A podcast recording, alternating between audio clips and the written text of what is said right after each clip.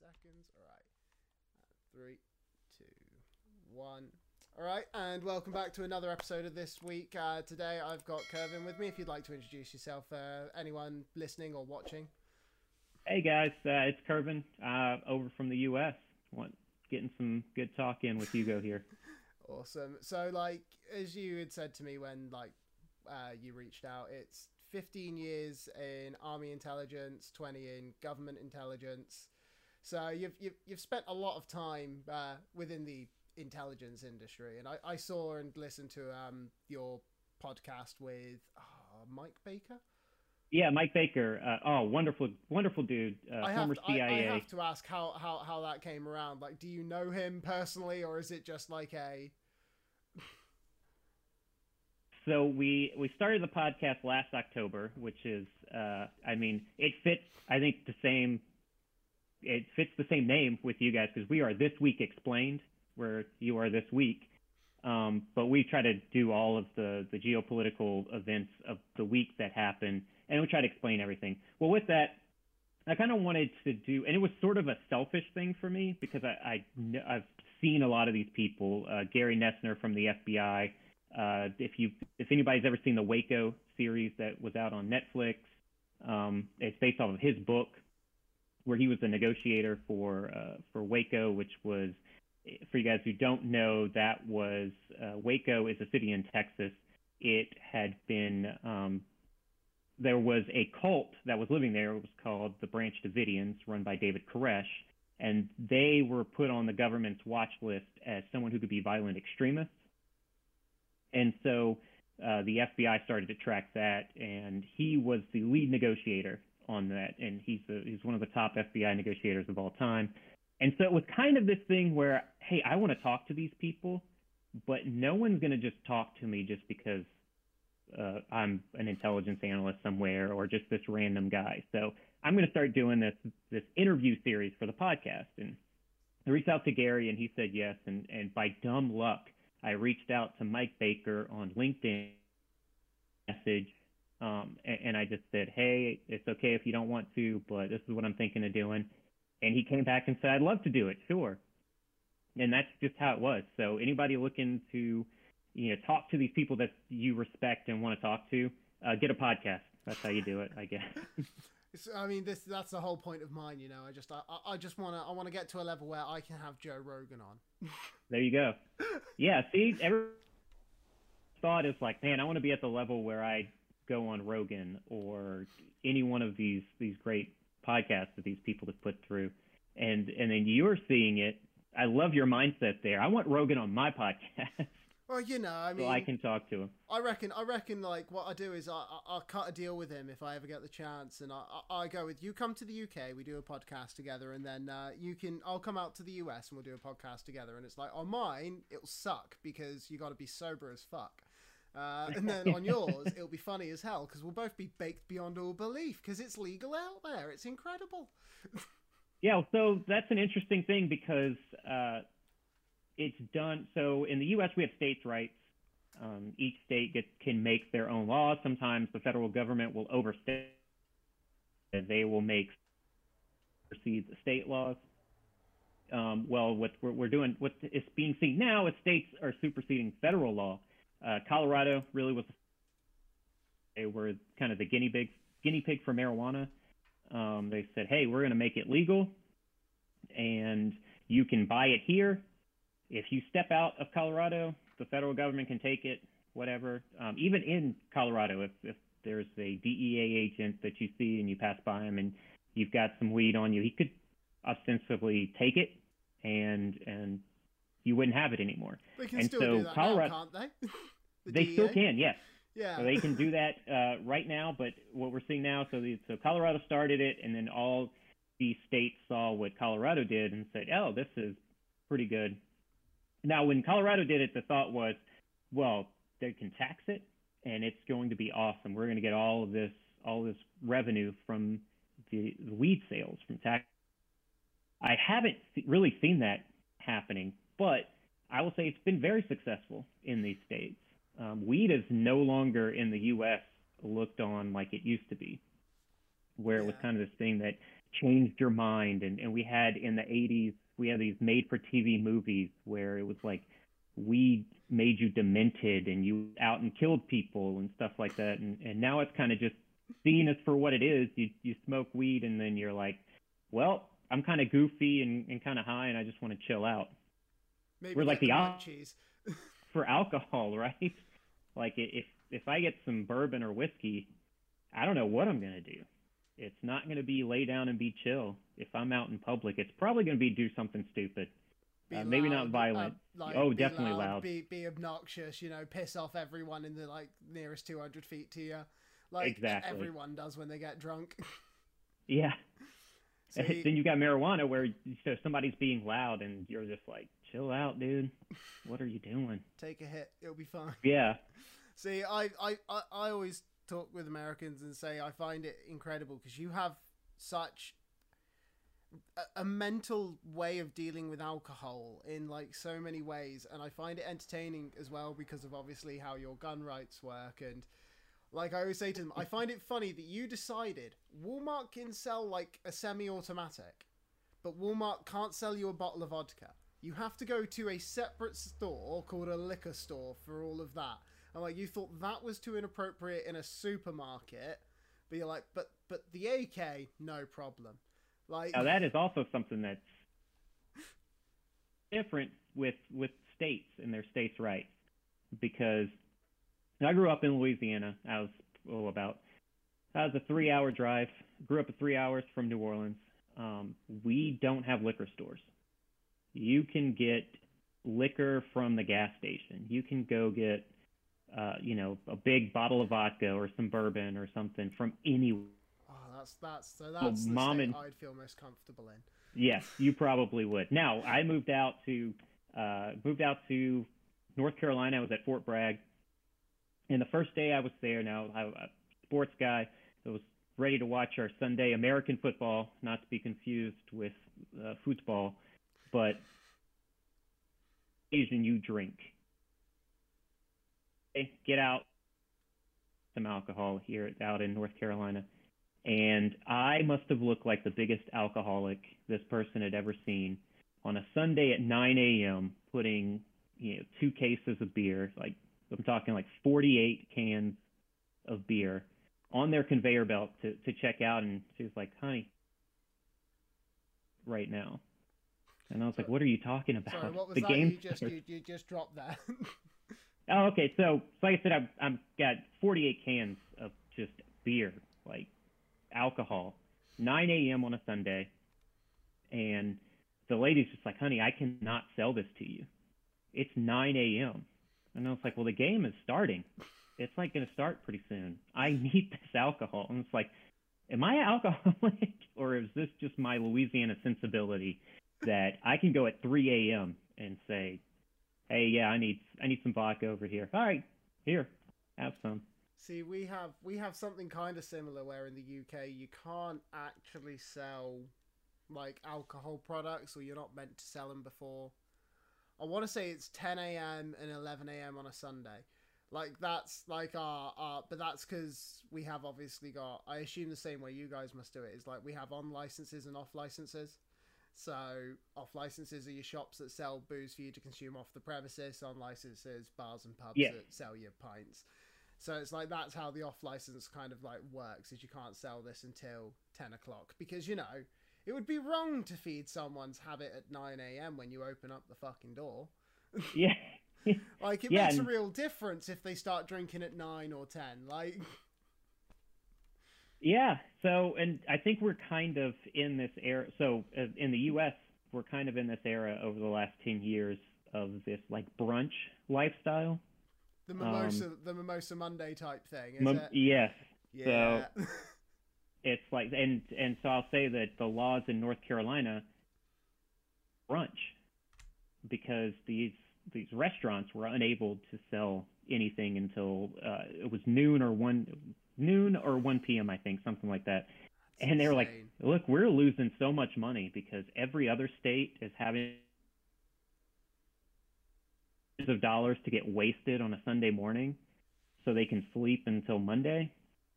we need to do something about it. And, and so I think five years ago they passed a law where it was called the brunch law.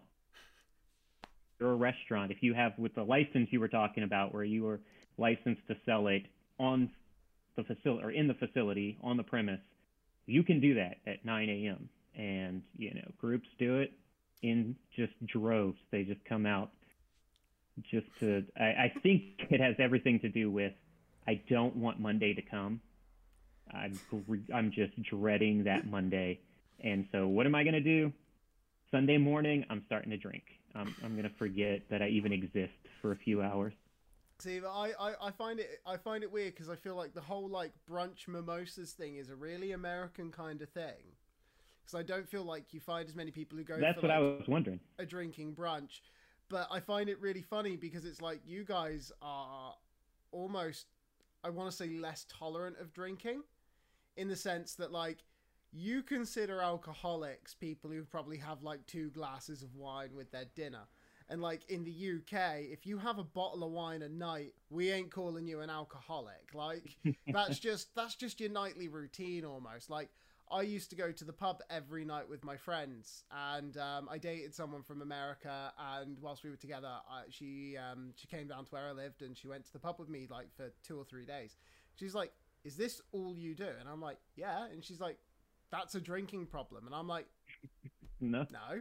I'm like, it's like five or six drinks with the boys, having a joke around. It's all a good laugh. We play some darts, have a pool game, you know, what, whatever. Maybe we go up to another pub for a few different drinks. Like, it's just how you how you live. Whilst you guys are like, no, that's alcoholism, right? That's too much alcohol. I'm like, that is no alcohol. Like, wait until Saturday night, and then you'll see what what we what consume as alcohol. like people go for we, we, we call it pre-drinks or pranks, like yep. where you drink before you go out, and like um, I, I've I've done it where like I'll have like a bottle of vodka nearly to myself before I'm even out on the town because it's like I can drink, so it's fine. you're you're British. You can drink oh, with the best different. of them. Oh, we're, yes, we're, we're different. Definitely built different. The Irish are built different. Um, no, you you bring up a good point because it is. I mean, I've noticed it before, having traveled all through Europe, and and I kind of like try to assimilate. So yeah, you'll see me at the pub if I'm in the UK every night. Have I'm not doing that. Um, and it is. I think it's some. So you can't even purchase alcohol unless you're 21. You're not supposed to drink alcohol unless you're 21 uh, and then there are other laws that, that say if your parents there or they give you the ability to, you can you can do that at an earlier age. But in the you know the UK, my we went out to a wedding in the UK a few years ago, and my kids were yeah the oldest was like four old, and they were like, "Does she want a glass say, of wine?" Did you say four years old? Sorry. No, no, fourteen or fifteen. Fourteen. Oh, I was yeah. just gonna say the thing is, though, if you want to know, our laws are really fucking crazy on this. So the way it works, obviously, 18, buy whatever you want, drink whatever you want, that's fine. 16 year olds are allowed to have a drink in a pub served to them so long as they're with their parents and they're having a meal. So, you know, you can have like a cider or a beer. But then mm-hmm. the, the craziest part is that it says that I think we say four years old is the youngest age that you're allowed to drink that's in your own home so long as one of the consenting adults is is you know pre- like present and okay with it but it's like i and a fair few of my friends have grown up where like my first drink was something like my mum my mum told me like 16 to 17 months my granddad just gave me a budweiser so it's that's like, awesome and... we're, we're, we're a bit fucking nuts on what we think's okay to give kids and whatnot when it comes to booze Yeah, and I think it it us all into. I think every individual is different, and I will say in the U.S. we do not consider the individual. We're just like you're all going to do this because this is what we have deemed is the proper thing for you guys to do, and it's like yeah, well, guess what? That 25 year old over there cannot handle alcohol. You should probably take that ability away from from that person because they just they can't handle it and then you've got like a 16 year old who I, am not condoning this at all, but 16 year old who will get into their parents' liquor cabinet, have a few drinks, and then they're they're fine. Or you have people that we have a term called a um, a functioning alcoholic. I don't know if you've heard Yeah. of a functioning Yeah, alcoholic. Yeah, that that's technically. I, I went through a real bad period where I drank way too much, and I would I, I look back at it and go. The thing is, I was like, I'm an alcoholic, but I was functioning. I was like, I could Yeah. drink, and then like you know, the morning after I woke up, like I was sober still, and I would drive off to work, and I could get on with everything else, and it's like probably over the limit hungover kind of thing, but like so stone cold sober that you would never know. Yeah. So, and I think this a lot of this because I did that as well. Um, I I was to the point where I was like, man, I work better after I've had some drinks. I find that I'm actually more into the work and, and I can do better. And I I always thought that, and then I years so that was years ago, and I kind of figured out that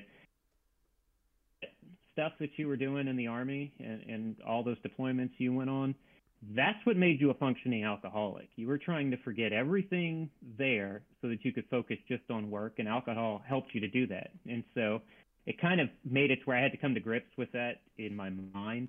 And now I can't do that anymore. Like I can't drink the way I used to. And that's probably getting older. I'm 38.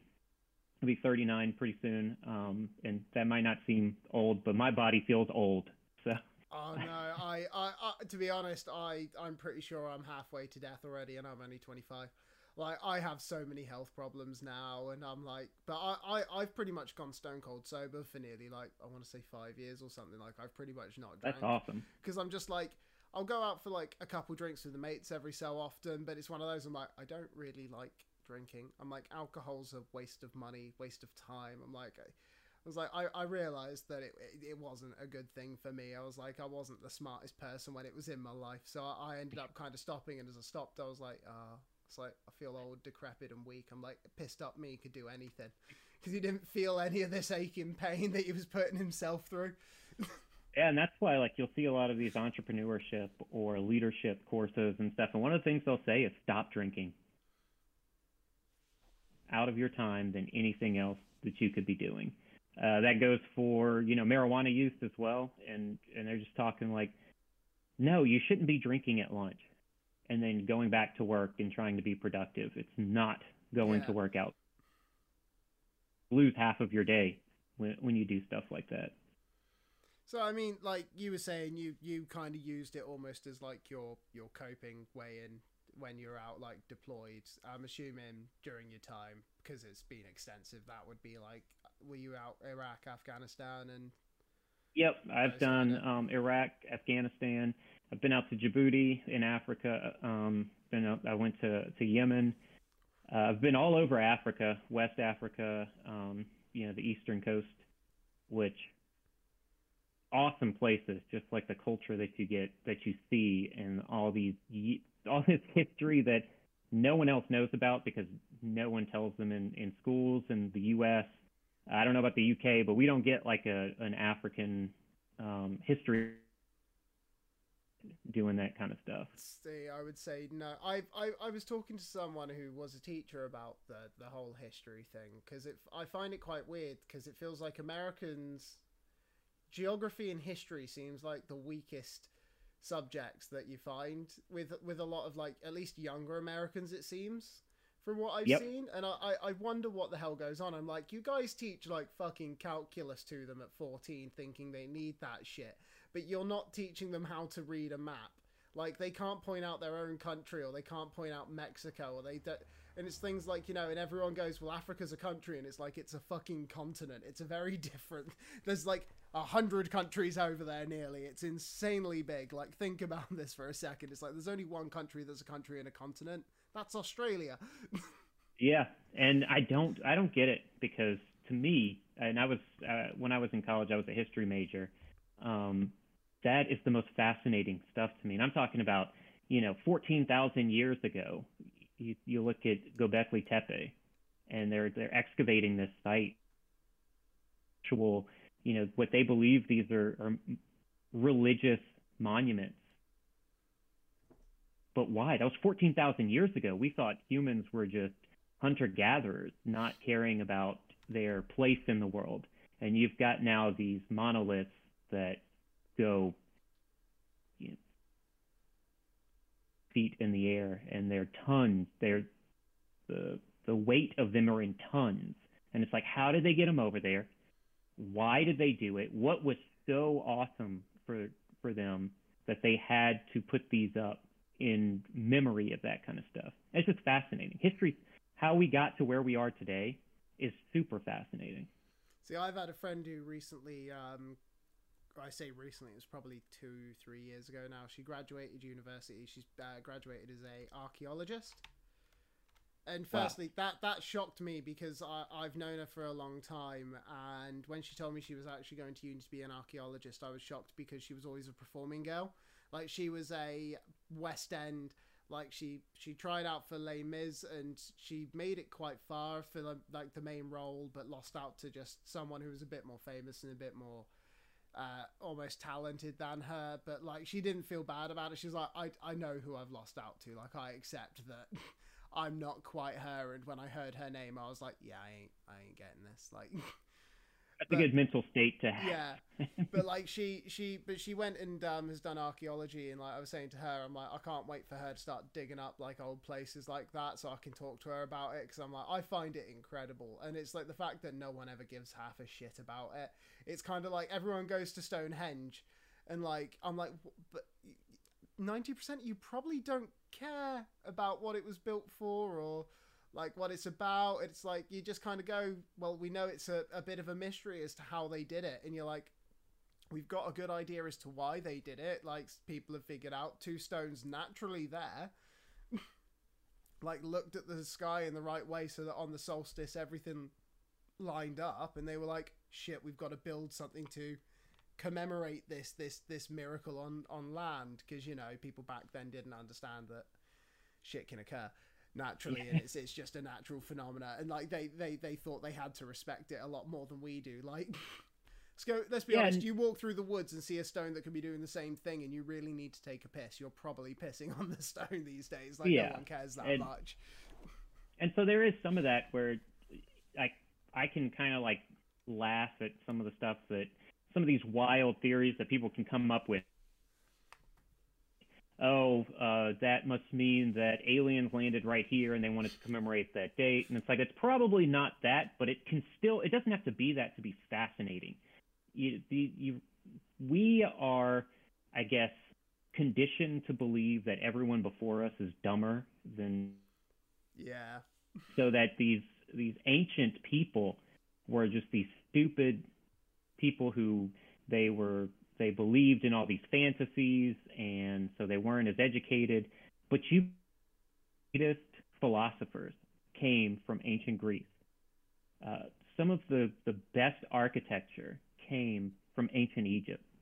And it's just people that did not have the technical means that we have today that built these objects or thought about things that we don't even think about right now. Well, what was it? It was like 20 I want to say it was like 2014 or something, wasn't it? Where they like finally managed to prove essentially that Leonardo da Vinci knew more about the human body during the 1400s than we did in the 2000s. And you sit yeah, there and you go, was... and we thought these people were fucking stupid. this man drew I a think, book. I believe to uh, does the Nate Bargatze is a comedian in the U.S. Uh, he's got some specials on Netflix, but he's got a podcast, and they were kind of talking about doctors and how medicine has moved through the years. And he kind of said he was like, I think I would much, I'd be more convinced by a doctor from like the 1600s that I had something than the doctor I have right now telling me stuff because that doctor right now has he's and it didn't call him dumb, but he was saying there's so much like technology that that doctor uses to formulate their opinion that they didn't have in the 1600s, and they were still keeping people alive. Yeah. They did all kinds of other stupid stuff. Well, I, but... rem- I remember seeing something about they they were say I think it was like they had found like there have been like human remains or like some form of Homo sapien type creatures remains where like the skulls have bored out holes where they've blatantly had like someone drill and it's like but these are 25,000 year old skulls and you're like the people couldn't have been so fucking stupid if they knew how to drill into your head, not kill you. cut Yeah. part of your brain out most likely, and then leave you good enough to walk another three thousand miles before death would occur. Like, Yeah, and just because they didn't get everything right does Yeah. not mean that they didn't know the, all these vast things. And and for somebody that, or for a group of people who didn't have the amount of technology to know as much as they did about about the universe and space, the a lot of what we know right now about the universe is based off of what those people, the Galileos, you know, that kind of person, figured out with just a telescope. It And was, it's like, it was how did- considered like one of the biggest in- inventions really for us, wasn't it? Because if we, we pretty much figured out we could curve glass, and we were like, shit, we can look at small stuff and big stuff. Yes. See yeah. ships on we, yonder we, horizon and whatnot. we went from thinking that we are this big, massive population of just the greatest verse and, and everything revolves around the earth to understanding that we are the tiniest speck in this universe and we're still learning things. You know, that each new uh, each new telescope that comes out, we find more and more and more stuff that just blows my mind.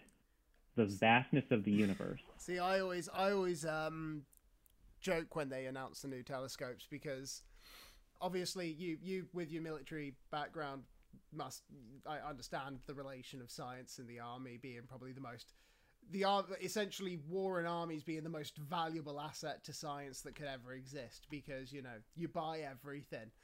That, Yeah. that's ever been developed nearly because there's a way of using it for war and it was like uh, when they showed like the james webb telescope like and Yep. it's showing all those photos and everyone's like that's incredible and it's like it's taken how long to get there you're like i promise you the us army probably had one of them in space before that thing was finished because i can imagine the army went with we'll fund your one but you build our one first and we need something similar that can be a bit smaller to use in this situation and you're like Well, that that is interesting because I can tell you how that stuff works.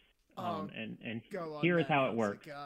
So uh, so the as far as and this is just for the U.S. So if you get anybody from other countries that go, this guy doesn't know what he's talking about. We don't do that in our country. I get that.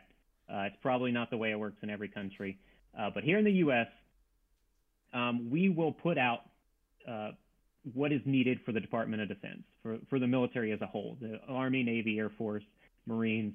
And it'll say this is what they need for war, for the warfighter to survive, to to evade, whatever. And these companies will come through, and the government says, "I'm going to pay you this much money." We have five or six companies that think that they can do it. Let's see what they got, and they all like compete against each other. And it, it it can go down to like three companies. They have a competition between the three companies. One ultimately gets picked out. It did what it was supposed to do, and it fits with what they were trying to to get after. So they fund that company. So the company builds it, and you you know what the company does with that money? They fund their own research to improve what they just built, so that they can give it to the civilian population that's smaller, better, uh, more advanced. And now they're making, they've gotten the money, they've already funded from the government. So now they're getting paid from the civilian population for the same thing, but better. And so you'll get, you know, this is how the internet came about. You know, satellites being put up. All the, the the first satellites being put up were based off of government contracts. Here's some money. Can you put that up there? NASA says, let's do it. Let's put it up there. And now you've got these civilian companies putting out tiny little satellites to do all kinds of things.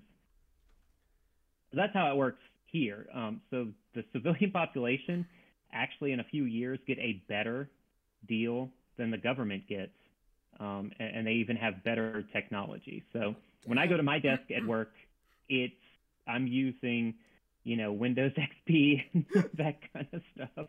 And then I come home, I'm so like still, during I'm the still pan- running 98 here whilst they're all running Vista. Yeah, yeah. And so, and so, like for the pandemic, we found out, hey, I'm home because everything I purchased better technology than you guys did in this agency, um, and, and so there's this kind of like misconception that every single person has. So you'll see, uh, I guess what you guys call adverts, and we have uh, commercials and stuff that run. Here in the U.S., we'll have a bunch of commercials that'll be like military grade technology, and it, me and other veterans will always laugh like, I don't want military grade technology.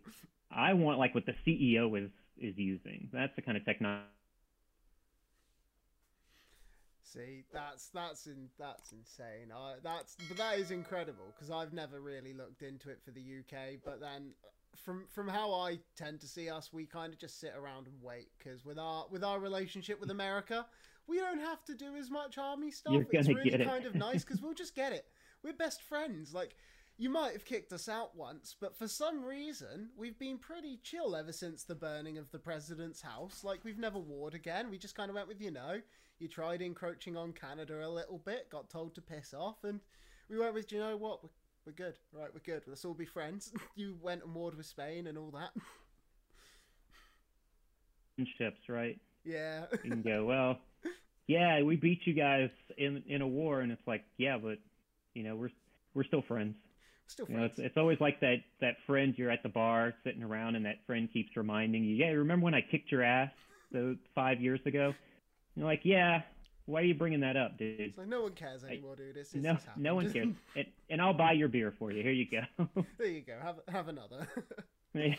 But then, so I, I have to I have to say as well. I was talking to someone and I watch um I can't remember his name. I want to say his name's like Sam Eccleston or something. He's he's like a ex US um, Air Force YouTuber. He releases videos. Uh, he did Okay. he released like a video today. I, I was watching earlier about like one of the new helicopters that the uh the, the Americans are now getting with that back propeller, twin propellers on top and all that. And I was like goes 200 mile like 200 knots an hour or something like 200 knots and i was like that's just unnatural in speed like i was like you don't you don't need it I, and then I was, and then I thought about the fact that there are Americans who goes, well, I need my gun to protect myself from if the government tried to kill me. I'm like, that fucking thing moves faster than a bullet now, boys. Like, you ain't you ain't protecting shit. We're all Yeah, but you know, and I've seen this, and, and our own president has said, yeah, you don't. If your arsenal of guns, if you to push back against the U.S. government, you're dead wrong. You know, at one point he said you need nukes, and at another point he said you need like you know. Uh, but we fought in these wars, and and we we were basically kicked out of Afghanistan with people who had kind of technology. See, Um, I mean, with, it was with basically AKs. withdrawal from Afghanistan because, like, obviously it's a, I'd say an older subject now. We've got we've got other conflicts going on, and I don't know what the hell's happening with Afghanistan anymore because most people are kind of looking towards Ukraine where there's shit occurring, too close to home, and too close to democracy. Um, but with with that withdrawal, like, I uh I I saw like um I don't know if you've seen him before, Tim Kennedy, like uh ex, Yep, I know Tim. yeah. Well, I don't know him personally, but I know who you're talking about. Yeah. But like I saw here, I think it was him saying like he ended up having to go out there to try and grab some people and whatnot, and like I saw that that withdrawal was quite a, uh, I want to say a sham. In the end, it was a bit of a, a bit of a falling apart kind of. yeah, it was. It was a. I think that, uh, and and I can say this. I'm not in uniform anymore, but I think it was. It's a black eye on the U.S. for multiple reasons, not just the fact that we just said, "Hey, we're," and doesn't matter who who here dies after that, we're leaving. Like, first of all, um, the other thing is that I really a lot of people who came out within the intelligence community who said, you know, well, we can get out of there, and it's the Taliban's to retake Afghanistan. You know, it's, it's going to have to be a democracy, and that was that was false. As we were gearing up to leave, the Taliban was already taking back large swaths of land, um, and they have complete control over that company now, or over that country now. They have, you know, they're they're ingratiated into the into the government there and they are doing some atrocious thing to women. You know, something that we are supposed to be championing championing is women in in the world, and let's give women the right to do the things that everyone else can do. And I'm I'm a very huge proponent of that. And in some parts of Afghanistan now, they can't even go back to school. They can't learn. They can't have a job. Um, and we left behind you know, hundreds of interpreters who risked their lives for not their country, Um, they they risked their lives for their community and for the people around them because they did not like what the Taliban did and they wanted to push back and they really didn't want Al Qaeda coming in and taking over. Um, and so they helped the U.S. government, not even being a U.S. citizen, and we didn't do anything for them. We people like Tim Kennedy and go find people that were interpreters for them or people that gave them information to try to get them out. Um, and the way that it came about just seemed like it was. They they just said, "Hey, this is the date we're going to get out." And so hearing stories from people that were on the ground just going, there was no plan. I had to formulate the plan within a week to get us out. And it's like, how do you do that? Like, how as as a government do you say this is when we're going to do it? Um, whatever you do, figure it out. We don't care. Um, and I'm not saying that that's what happened. I'm sure that having daily discussions on how they were going to do it, but the way that it happened was just terrible. See, that's it's not great, is it? I no. mean, I, I I was quite shocked when America. To be fair, I was shocked when you left. I thought pretty much you you guys would probably be there for, for the rest of like time almost. Yeah, like just have just, that base there, right? Well, I, it's like when when it kind of happened, I was like, I'm not not gonna say like it's a good thing the Taliban took over or anything. By no means do I think that, but it was one of those where I was like, how well did did like the the guys from Afghanistan who were fighting for it honestly fight or give a shit about it if if the Taliban took it in like three days? It's like how'd you get beaten by like 30, 30 guys essentially in in rag, rags and whatnot and like a couple AKs. Yeah, and these are these are guys that we trained um, yeah. year in and year out to to defend their country, and uh, I am not going like crap on those guys and say they were they were the worst people. No, they did what they could do um, with what they had. They just did not have enough training, and and I know it was years, but we're talking about starting from scratch. Yeah. With an entire area, um, and so it's going to take more than just a decade into what they should have been doing, which is uh, you know, fighting back against the Taliban. And it was so bad that we had I know of people who at one point um, in armed conflict with the same people that in that moment in August on the phone and saying, "Hey, we need to. Uh, can you guys like push back a little bit so we can get people out of here?" These were these were people that were ready to kill each other, and now they're like, "Oh, I need to call this guy up and see if they'll off a vehicle ID in this area. And that's just crazy to me. See, I I I mean, I find it funny that America's like out there trying to instill democracy and whatnot a little bit, and I'm like, you guys have barely got it right so far. You've only had 250 well, years, and you guys keep rioting every other week about something. Here's uh, even the American audience, because I don't think a lot of people, maybe people do, um, but we're not even a democracy. Uh, we are a constitutional republic. Uh, that is why the the person who gets the majority vote doesn't always win the presidency. You know, it's it's based off of a amount of votes, and you can have, and we had it right with Donald Trump and Hillary Clinton. Hillary got uh, millions more votes than Donald Trump did, and he won the presidency uh, because he he put himself into what we call the flyover states, the states no one wants to go to because they're already going to vote a certain way, and and I think Hillary made a huge miscalculation in not trying to go to a place like Wisconsin and firm up those votes to to try to win the presidency, and it and it hurt her. And so it's we're not even a democracy, and we're trying to push that onto other countries. Like it's like use a similar about, belief. yeah, get your shit together before you everybody else to get theirs together. See, I mean, I I will ask out of curiosity with with the whole Trump Hillary and then Trump Biden thing, like.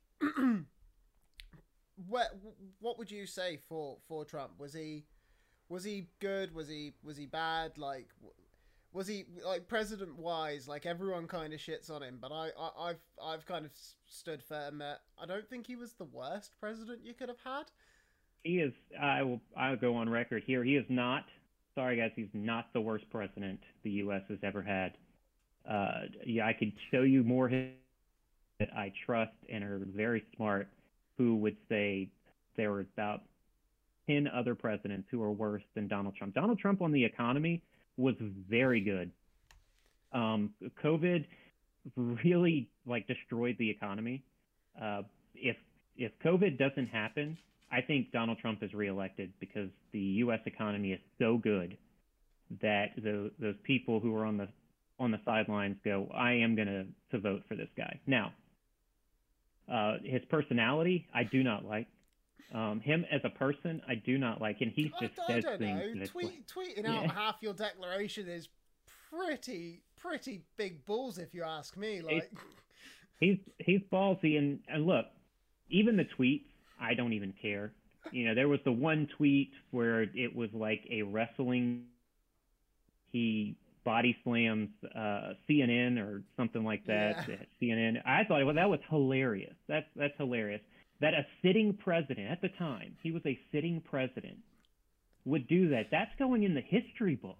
Yeah. Like how can how can you not look back at that and go, okay, that was pretty funny. Um, but just you know some of the, so this is uh, t- 2016.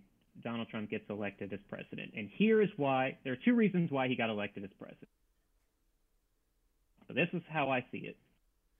the The first thing was that uh, the so the U.S. media, as far as like CNN and the main one, CBS, ABC, were so far into the pocket for any uh, anyone affiliated with the Democratic. And we had this, you know, McCain and Obama ran, and, and Obama won basically because uh, you know he was he was great, smart, educated, uh, knew what to say, and he knew all kinds of things about the economy and how to be a president. He was a diplomatic president, very much so. Now, in 2012, he had had some missteps coming into that presidential election, and uh, and the exact same things that are being said about Trump were said about Mitt Romney, a the the whitest Mormon like guy you would ever meet. Didn't say he was he donated like a lot of the stuff that he had a lot of his finances are all donations and stuff like that. And the media just kept calling him a racist, a bigot, hates women. Uh, he killed his dog. He threw grandma off the cliff.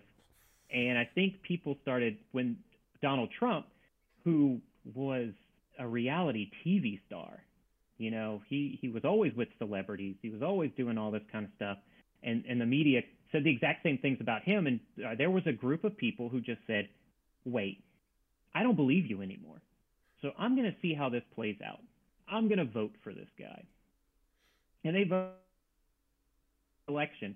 And I think he did exactly what people, some people wanted him to do, which was just to destroy Washington, D.C. I th- I thought they voted him because he was going to find everyone- the pedophiles.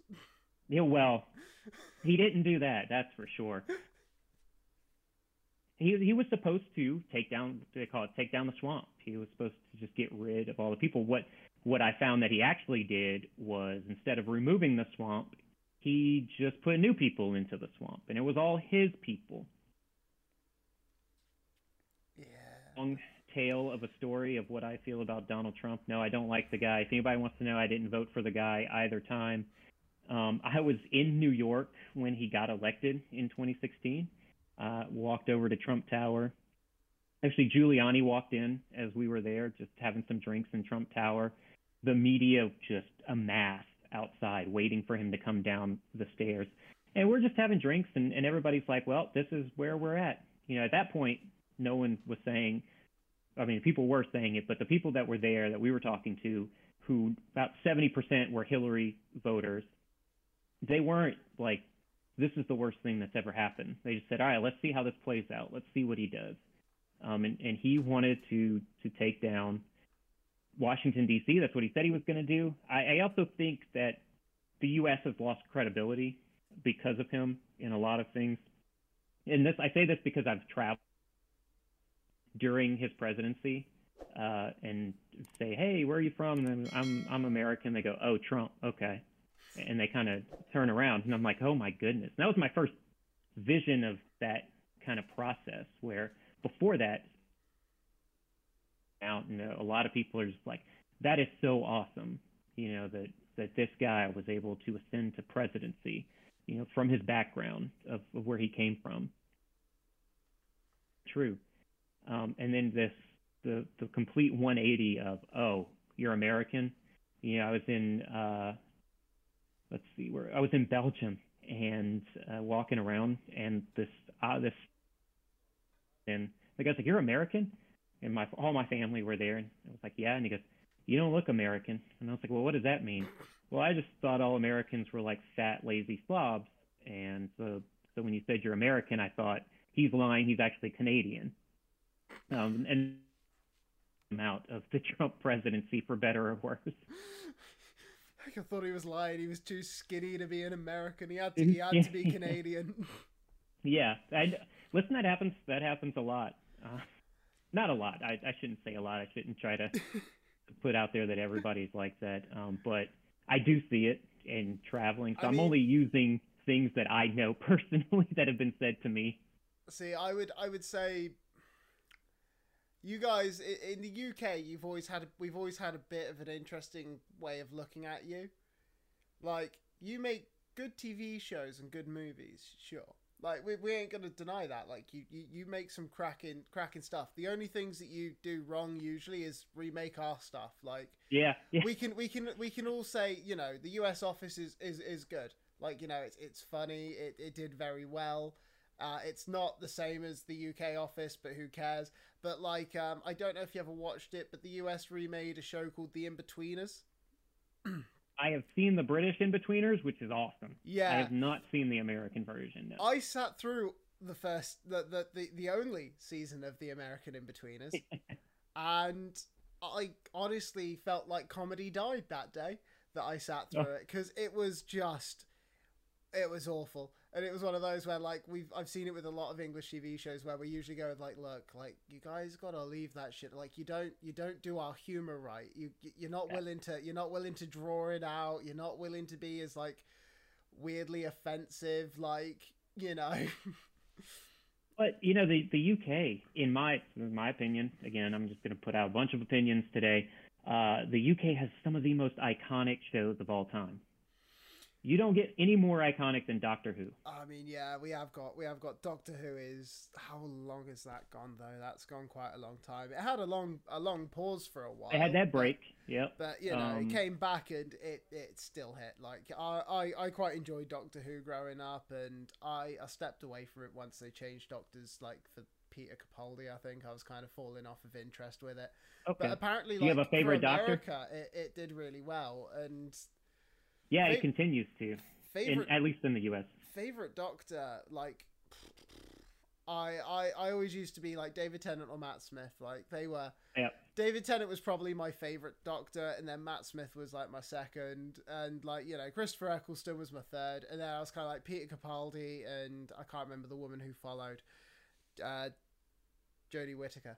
I think Jodie Whittaker. Like, yeah. yeah, like which which I think Jodie Whittaker is a fantastic actor, and I thinks that Doctor the the showrunners for Doctor Who did her dirty. I think they, I think she I, I, I think she got done in a bit unfairly because I did too. I did too. Everyone everyone kicked off at her for being the doctor in the first place. And it's like everyone's like the doctor can't be a woman and it's like I'm I'm quite a nerdy kid. I quite enjoyed the show, and I'm like, there's literally like an episode where the doctor says, "Well, there was like we, uh, it's a distress signal from my friend. He's been a girl a couple, like he was a woman a couple times. We made out once, and it's like he's made the point that there is like no gender yeah. spectrum for these people. They don't give a shit. So it's like yeah, and and man, she's such a great actress. But I also I heard, heard, now that she like we're gonna have a new Doctor possibly, and it's an actor from Sex Education, which is like a British Netflixy type show, yep. I think. And like it's the I can't remember his name. It's the main character, uh, the main like the only. I think he's the only black guy in it anyway. But like, it's the young black guy who stars in it. Apparently, he's going to be the Yep, next I- Doctor. I forgot his name as Uh, it's well, completely but dropped um, my mind now. But it was like I, I saw that and I was like, no one's gonna kick off about this, are they? No one's gonna be like, the Doctor can't be black because like that would be fucking terrible. And it's like, so if you're not gonna cry about this, if you essentially just want the Doctor to stay a straight white male, right? We've got to start acting a bit racist now to to, to keep Yeah. this. yeah, you can't you can't go with that. I mean, it's like I said, Doctor Who's so iconic, but that's what's so great about the Doctor is that it could be anything. If he could come back as a dog, now that would probably not be great a great episode, but he could come back as I'd- or I'd he or she could come back as a that- dog. That episode. At least if, if it's just one episode. But man, Matt Smith, Matt Smith, that guy can act. I've He seen is- he's in he's probably my favorite things now as well. Like Oh, him uh, and I didn't watch The Crown. My wife watched The Crown, but I saw the episodes with him in it. Fantastic in it. Uh, he is in now the House of the Dragon. yeah, that's what he's in, isn't it? Yeah. I wall for that man, no matter how evil he seems. He is. I, I quite. I quite like it. I will say. I think a big thing for uh, for us is just like humor in the UK is a lot a lot more different. But like, we're a lot more offensive to one another for a joke. I was explaining this to someone a while back. It's like the way that you view the c word is like very very different to us. Yeah, Because like I call my best friends cunts. Like that's just that's how we talk. it's fine. Yeah. and like that's how that's how we want to talk to one another and like it's just and it's like I, I think like a lot of us say like it's almost like a term of endearment. Like if I'm calling you that, I probably like you. But it's because like the whole bottle of water, we drop our T's a lot. So it's like when we call you a cunt, it, it, like we don't even have the T on the end. So it's like it's Yeah. such a soft, playful word that like I've always said, you know when you've pissed someone off and they hate you a bit because like I said, that's when the T starts coming through. So like we become more go. like eloquent as, as uh, the angrier we get. Like we want you to really know, like we're putting the effort into fucking yelling at you now. yeah. It's all in. It's all in how you say something. I've noticed that a lot. It's like it seems you you hear the words and you're like, man, does this guy hate me? It's like no, he's actually. You heard the way he said it. You, you're like his best friend. Best buds. So that's something that I love Ted Lasso, the show. Uh, I think it is an incredible show. I don't know if you've seen it. Um, I Um, don't think I've seen it, but I think I know which one. It's the is it the TV show about like the guy who comes to England to Yep. like manage one of the clubs? Yeah, and I, I it's so it's Jason Sudeikis. He he did this character in like 2012, where he was a um, he was an American trying to talk about you know football, trying to talk about British football, but he all he knew was soccer. American football, and so he just screwed everything up. And it was just this funny bit that he did one time for when the English Premier League was going to be viewed on NBC. They just signed a contract and they created a whole show out of this and i think it's kind of bridging uh, what is uk humor versus american humor and this guy just this i mean people would say dumb american southern american former college football coach that comes out here and he's trying to learn these british so you know they call him a wanker and he's like so does that mean i'm a good thing or is that a bad he just goes through this whole process and I kind of think that it's kind of bridging this divide between the U.S. and U.K. humor, sensibilities, those kind of things. And it's like once you learn it, it's really funny. I I'm a huge fan of British humor. I I love all. I grew up a lot on on the British humor. Um, what is it? I can't think of it now, but there was the one show in the future, and they did all kinds of like funny things there, there wasn't re- Um, oh, I can't think of it now. man, I think I know what show you're on about. I can't think of it now. Um, oh, that's gonna annoy me. I, I think it was basic Doctor Who in a funny way on like a, traveling through space and time and that kind of stuff. And I was like seven or eight years old watching it, and I probably didn't understand anything, but I loved it. Um, and I think it really sort of got in me into enjoying uh, British humor, where now I can watch a lot of stuff. Like I really love. Um, what, there was a show called Lovesick that was called something else um, before. It's a British show. The guy gets gonorrhea, and he's got to go tell all the women he's had sex with since he had had gonorrhea that they may need to go check. And it goes through this. That just sounds funny like, as fuck. That is the most awkward thing you could ever think of, and they they make a comedy out of it. I, I so will say, the, so the, I, I think I think we I've, I've, I've always thought that in England, I think part of it just comes from the mentality that you're kind of born and raised without here, which is that it's almost similar to like the Second World War mentality that, that, that we had as a nation, the whole like keep calm, carry on. And like, yep. if you've got to deal with so much shit, you might as well make a joke of it, kind of. And like, that's almost like how our nation survives everything is just like, if something goes wrong, the first thing you're going to do. Me and my friend were on the phone for like he phoned me up. He's borrowed a cement mixer of mine. He needed me to come collect it. Now he's done with it, and I was like, "Yep, yeah, sure." Before we could even finish sorting that out, we got distracted by the Queen's passing. And currently, I don't know if you know this, but currently there is a queue. It's 24 hours worth of waiting yeah, I saw, to go. I to saw David Beckham sat in that line yeah. of all people. Yeah, well, there there was a funny thing of like um one. There's a video of Prince, well King Charles, uh, though I don't really want him to be king, and like Prince William walking down that line speaking to people with like no security in sight. And like everyone's like, that's the most British thing you can imagine. You're like, how the fuck can the King of England walk down the streets of London and not be surrounded by 20 guys with guns? And it's like he's got security nearby, but you could stab him from that distance. Like you could easily just stab the King of England if you wanted to. but we're almost like a nation of, well, we're not going to do that. We're not going to. We're not right. going to hurt the king. Like that's that's treason and you can't like we still somehow have all these extremely old values embedded in us and all the old ways of dealing with it which i think is why like we make like tragedy humor like we make jokes of everything and like i think it's part of the thing of like americans really don't seem to like ricky gervais and it boggles me that you can't like a yeah. man who's just that funny and it's people like oh he uses crass language you're like yeah it's funny and he's like, yeah. and he says these horrible things. It's like, well, maybe if all these people in Hollywood weren't pedophiles, we we wouldn't be joking about it so much. But so many of them, like literally, he'll make a joke about Leonardo DiCaprio dating another girl who's under twenty five and throwing the last one out the second she hit it, and it's like people be like. That's an unnecessary joke, and you're like, we've all been talking about it the last six months. I don't get how him saying it to Leo is offensive, but us saying it in, essentially behind his back is fine.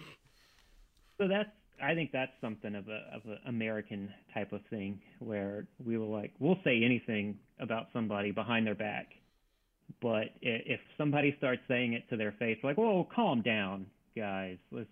You go, "Well, it was just a joke. We don't joke like that." And then they'll be like, "Yeah, well, you want me to tell them what you were saying like ten minutes ago before they showed up? We could get into that conversation." Yeah. And um, we don't like as much conflict as we get into in wars, per, on a personal level, we don't like conflict.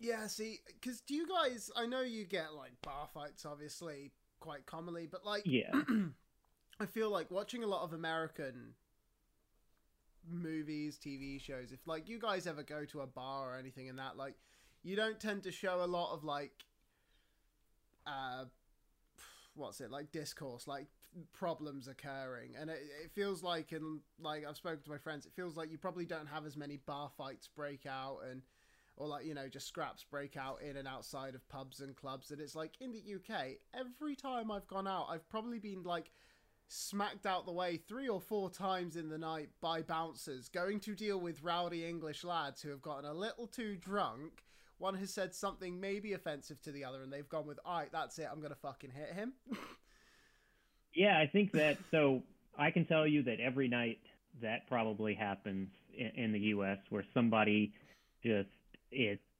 has had too much stuff to a group of people, you know, uh, a nice young lady over on the other side of the pub, they'll say something crass or something like that. And a lot of times, what you'll see in the U.S., and this isn't all the time, but um, as far as places that I've been at, their sort of friend group kind of pulls them away from it. If they don't have that friend group, then you will see them getting getting into fights. Um, I, I don't know what the personality or what the type is on that because coming from like I was at Fort Bragg, that's where uh, where the Army Special Operations Forces are and things like that. So they have and they've got the Rangers there, they've got the 82nd Airborne. These are like elite tip of the spear kind of Army uh, guys. And those guys will actually go out to bars and try to pick fights with each other you know, and it's like you're bigger, you know, you think you're bigger than me or you're better than me. I'm going to have a fight at this bar to to the point where where they put limits to what bars people can go to just based off of you like the actual military unit. This is the 82nd Airborne. They are not. They are told by their command they are not allowed in this bar because that's all that they want to do is go there and fight. That's... American is like no, no to conflict. Now I'm I'm gonna be the most, um, you know, quietly. I'll think I'm everybody in here, but I'm not going to engage in that. Uh, See, yeah, like you like when you said like you know like someone from the group will like walk away, be like, "Come on, buddy, let's let's let's have a chat real quick," and try to avoid it. I'm like, nah. If someone chatted shit to me and I was with five of my friends, I'd be like, "Just smack him. Let's smack him. Yep. Fucking hit him. Hit him." And if he hits you back, we all jump in. All right, we all get in. And if he's got ten mate, and like they will actively like look for like they're fine with it. One of my older brothers uh, became a PCSO, and the whole reason the idea even came to his head was he was like, "How do I legally get into fights with drunk people on a Saturday night?" he was like, with without really any repercussions. And it was one of those where it's like I think my dad said, "Well, if you become a police officer, you have to deal with all of them, which means you can kind of throw them around a bit more." And he's like, "You can deal with them, and it's satisfying, I'm sure." And he did. He went and became a PCSO, and he got commendations for his work whilst he was doing that and all that kind of stuff. Which um, it, do you know what PCSOs are? I don't. No. Uh, so I don't know if you have them in in, in like America. They're like um, community support officers. They're like they're essentially people who don't have the equivalent power of the police, but are kind of there to keep the peace. And then if they come under, like if they find a problem, boom, problem here. Okay. The actual. So that's that's kind of like security guards, I would I would think. You know, yeah, some... yeah, but obviously ours are publicly funded by the people, and well, they they actually no, that's a lie. Sorry, the PCSOs are volunteers for the police force, so they don't get paid. Okay. And then there's yeah, whereas the the security guards are paid for by yeah. whatever business wants to pay for those. Yeah, and then well, we have that, and then we have something called a special constable, which what is what one of my older brothers became, which is essentially he has equivalent uh, equivalent power to the police but he's not a police officer because he's not on pay. This is voluntary, but he's done all the correct training to be able to like actually make an arrest and do all that kind of stuff where like PCSOs are more detain them and you're allowed to talk to them but like the police officer is the guy who gets to go cool you're under arrest for breaching the peace blah blah blah and all that's very interesting to me because I don't know that. Uh, I don't know anyone in the U.S. who would volunteer. Like we have volunteer firefighters. You know, people just volunteer their time to go out and, and do something that helps people put out fires and things like that. But as far as like a security guard or, or, or something that you're talking about, where you have the equivalent power of a police officer, uh, but you're volunteer and, and you do these certain kind of things, I don't know. I honestly don't know anyone in the U.S. who does that or who would do it. I mean, to be fair, I would be scared to do it out there with your like you guys have a lot more high risk yeah. kind of situations as the police. Like the likelihood is if I was doing it, the worst kind of like the most violent thing that's going to happen to me is maybe someone smacks me. The most likely thing to happen to me is like maybe some 15 year old little roadman decides to like call me some sort of names and insult my mother. Like you know, like right. it's eh, there. There's no like you have the occasional like guys with knives up in London and a few bits like that, but for the most part, it's like our crime is our crime isn't like you know I can't shoot you from ten yards away and then run away. I mean, you you go into a place like go into a state like Texas in the U.S. and there are guns everywhere. yeah, I've I've I, I when I when I went out to America, I actually fired some guns. I fired like an AK. I think I fired an MP5 and uh, an M16. I fired an old uh, British Enfield sniper rifle as well. Like this is one of my friends. His dad had all these guns. He was like, "I'll take you to a range. You can give them all a go." And he's like, "See what you think." And uh, from that moment, I I was typical British person before this, where it's like I used to kind of be like more. You don't need guns. Like that, that's fucking stupid. I, I started firing them, and I was like, you need to be allowed to have these. They are so fucking yeah. fun. I'm like, I know that people do bad things over in like shopping centers and schools, but I'm like, when you go to a range with one of them, like they are fucking awesome.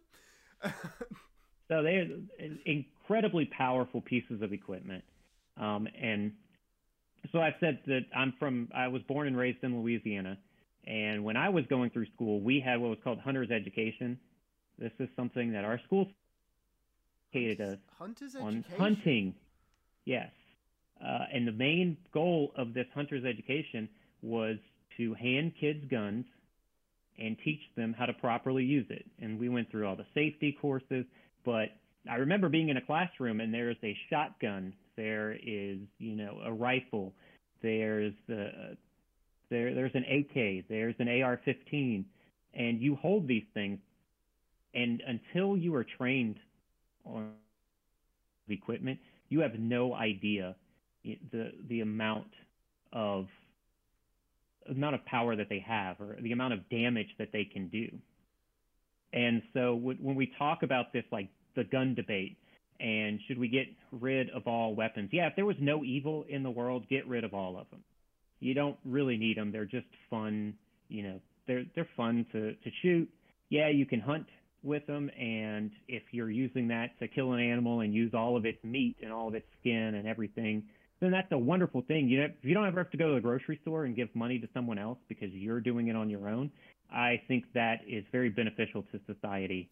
Uh, it's beneficial to your family. I, I think it's but, incredible that Americans can do it so much easier than you can in the U. like. It's not. I don't think it's so easy. Like if I wanted to go hunting, I have to like. It's first. It's hard to find somewhere to just go hunting and then like we have protected animals so you can't go just mm-hmm. shooting certain things anyway and like you know you have to i don't know about you guys but it's like in the uk uh, if i remember correctly it's like we have to kind of go clean shot to the head like that's okay. if you're if you're hunting anything rabbit squirrel fucking doesn't matter you want a clean shot to the head and it's like that's because if you say shot an animal and there were seven bullet holes in its chest and back legs and all that and not one in the head and someone was to come across you, I think you can get prosecuted for it because it's cruelty still to the animal. Like you have the capability to kill it, kill it right kind of thing. But it's like you, there aren't so many animals anyway that I could probably go hunting that easily. And I'm vegetarian anyway, so I don't eat meat. But okay. like I, I have friends who used to do like hunting, but they used to use um like the little air rifles, like breaker barrel type ones or gas ones, and like steel tipped two two pellets and things like that, which like you get a clean shot on a squirrel, no problem. I went with them once to do it. It's it's fun, like you know. Yeah. But, but it's one of those where it's like I find it incredible so, you guys can even do that so much easier out there. We don't have that I that I'm aware of, and I haven't. You know, last time I went hunting, it was like maybe 25 years ago, just as a kid with parents, and you know, those are some of the bonding things you do with your dad or uncles and stuff like that. But as far as I know, there's no law you have to shoot them in this way. Now, as a as a hunt, if you're hunting and you're hunting for the food, which is what you should be hunting for, I I really don't agree with just going out there and just killing a whole bunch of of animals unless they're very you know pervasive in a region. You know, like in Texas, they have some of the wild boars. They'll go. I was gonna, and, I was gonna say. I mean, unless it's the wild pig problem that you guys have got, right? Because surely then, like, I, I, I heard that you had it, and I was like, fuck it, just nuke wherever they are. Say sorry to the people and be like, nuke it. and they they do have those kind of things, and and those animals do destroy a lot of property and stuff like that. But if you're actually hunting because you want to eat the meat of that animal, you need to kill it quickly. Um, you don't need to. So you, you've got to be accurate. If you miss and it starts to bleed out and, and it starts to get to be fearful for its upcoming death, you know, it gets into the meat and it makes it what's very gamey. You don't want that. So you see a lot of like the bow hunters and stuff go straight for the heart and they want to hit it. You hit a deer right in the heart See, because you want it to you can do immediately bow hunting go. out in this country. What's that? I don't think we're allowed to even use bow hunting. I know crossbows are definitely a hell no of the subject, but I'm pretty sure we're not allowed to hunt with bows out here. Wow. I'm yeah. So sure we that's consider that too cruel because you know if you, you hit the wrong place, that's not fair to the animal. Just fuck it. we're kind of like Yeah. kill it quickly and get it get it gone kind of thing. And I do think that, uh, especially Americans and, and sort of that very what we call redneck Southern hunting ment- mentality is kind of false when you see it in movies or, or read in books and stuff.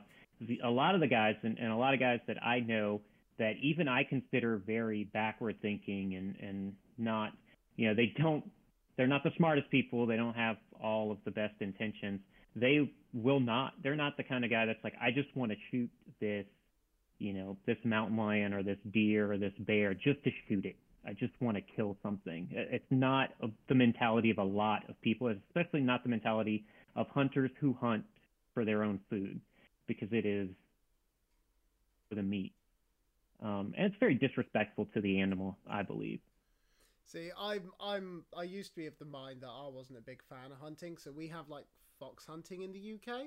Yeah. Which like it's been banned, it's been unbanned, it's, it, it kind of comes and goes, and it's because like I'm I'm kind of of the mindset that really I don't think we need to hunt them. We kind of fucked up their homes for them, so it's kind of like people really dislike seagulls in and like I live by the coast. So we get a lot of them, and like everyone's like, "Oh, fucking seagulls!" I'm like, "Well, we did invade where they used to live, and we kind of." T- I'm like, if if this is the byproduct of our fucking arrogance, I'm like, this might be our fault, and maybe we should sit there and accept them a bit. Like they're annoying, they're loud, but fuck it, we fucked up. Like we should have stayed off the beaches. It's not like we need to be in the water. So yeah, we we're the invasive like, population. yeah, like I'm I'm a, I, I'm not one of those big anti-human people, but I'm one of those who's like, no, I'm realistic. I'm like, I know what we've done as people, and I'd like to just say we can't. It's like I I got into it with someone. I'd be interesting to hear where where you stand on it as an American, because I was talking to a fellow British person about this, and uh, they they claimed like Russian propaganda was coming out of my mouth um, because I'm not pro-Russia. I don't I don't really give a shit uh, in the nicest way about that country. It's not my country. I don't want them to do anything that will affect my life. I want Russia to operate however Russia feels it best operates and all that kind of stuff. But I was talking to them about the current conflict and I said that I don't I don't personally say Russia is solely responsible for this conflict. I'm like I can't I've said I feel like if you if you think about it at all I went to say that this is all on Russia I went is kind of kind of wrong. I was like, just because I was like, you look through the history. I went, firstly, I was like, the USSR. We we we all took part in destroying the shit out of that. It was like in the 90s, it, it all collapsed. It went wrong, and here we are, 13, 14 new countries that haven't governed themselves before, never existed until this moment, and they have just gone through one hell of a uh, history when you think about it. I'm like, and Russia's really proud and a really like we are strong nation which I, I think a lot of people tend to forget, like because we all like to mock the whole Putin riding a horse shirtless, and that when like the ice bucket challenge was a thing, and he did it, and he just jumped straight into the to, to like to the Arctic Ocean or whatever it was, Right. and like I was saying to them that I'm like, you gotta remember the reason that man has like an 86% approval rating. I was like the highest in the world, and I'm like, and the reason that everyone loves him out there and all that is like, is because he he embodies what Russia is for them like big, strong, powerful, not going to get pushed around. And I was like, and then you look at the fact it's like Gorbachev was like, well, can we join NATO maybe since the USSR's gone? And everyone was like, no, no, sorry, you can't. I was like, but NATO apparently has like open doors. I said, same with Europe, open doors. I was like, unless you're fucking Russia. And it's like I said, and the problem was, I was like, I'm like, I'm not saying that Russia's responding right, but I'm like, we got to surely be able to all agree a little bit. It's like we all did spit in the face of the Russian community, a proud, strong, go fuck yourself kind of nation that killed enough of its own people last time. And you're like, do, do you think that Russia's solely responsible for, for us being like we didn't let them join the European Union in 2008 I want to say it was when and I can't remember our exact reasoning but it was like well it's too big a land mass it'd be really hard because of the whole Asia thing like we don't know how this works like you're essentially your own continent Russia like uh, we don't know if you really could work with Europe and it's all that and you're like Mm-hmm. if you if you say no to a country that's so proud they've never heard the word no to them before I'm like do you, do, you- do you want to do you want to say that like yeah they've handled it badly but again we we could have helped them when they needed it Yeah, we definitely could. And then, so that all dates back to you know the the Cold War and uh, Americans at that time were inundated with this hatred for communism, um, which I will stay in. I will stay in here and say that I don't think communism is. It's definitely not the perfect government. Neither is capitalism. There's no perfect government, but there's a lot wrong with with socialism and con- and communism and those kind of things. Um, and so we just have these years of calling this country the worst and and seeing their people as you know yeah they're on in doing a lot of things but they're idiots and they they shouldn't be allowed in public discourse. Um but you know you had like you talked about the fall of the Soviet Union and and that's what Putin wants right now. Yeah. And and listen, this isn't the first time that Putin has said that, or that Russia has stated that NATO is a. This is not; these are not like veiled threats towards NATO, where he's like, "Hey, we don't, we're not really that worried about NATO, but we're gonna come out and say it." Guess what? NATO countries have nukes, and it's coming on to the The the borders of Russia. You know, that's that's going to happen with Finland and Sweden and um, and then NATO will come out and say, well, we don't preemptively strike other countries, and you you know preemptively invaded a country. I will tell you that I, I can firmly back Ukraine. I think they were invaded. They were a Oh, sovereign think they were nation that was invaded. Yeah, yeah. I, I don't know too many people who, besides bots on Twitter, Russian propaganda, who don't say, yeah, that should not have happened yeah we can have a diplomatic conversation about that. Um, but Putin hasn't minced words about what he wants. He wants the Soviet Union back to where it was before what he said. You know, he, he called out Gorbachev. He called out, you know, even before then when Finland was, was let was let out of the USSR. He said that was the worst thing in Russian history. And so that's what he wants. See, I, I, I can see like that. I always said like I feel like really the only politically kind of like fair compromise possible would would have to be a way of figuring out how to make the Baltic states separate from everyone but still able to communicate. I was like literally I was like you need to turn them into like the Hong Kong of Europe. I'm like they're like your Yeah. special economic zone where it's like no no no you work with Europe but you also work with Russia. No one gets involved in your shit. And Yeah. all, and I was like, that should have been like really the answer. I think in hindsight, I think is 2020 in it. So it's one of those where it's like we should have worked harder to do that, as opposed to like I always feel like putting NATO into them. I was like, we knew what they were going to do. It's like we all knew Russia was going to act bad the second NATO went to one of the neighboring countries, and like. I mean, it's not like I, I, he still invaded Crimea. That was still wrong.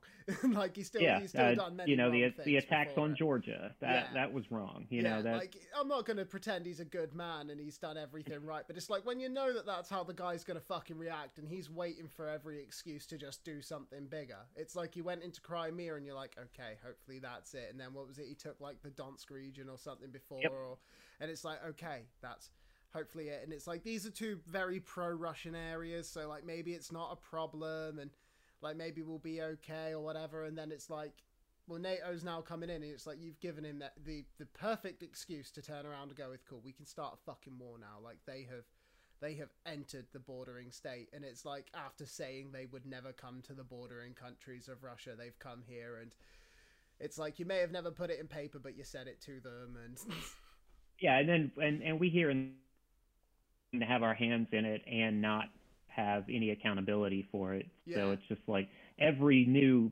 billion dollar package that gets, guess what? You are part of this war. You know, Yeah. those are your HIMARS that are being shot off in in Ukraine towards Russian troops. So you're in it, you know, and I I said this from the very start. You know, a lot of people.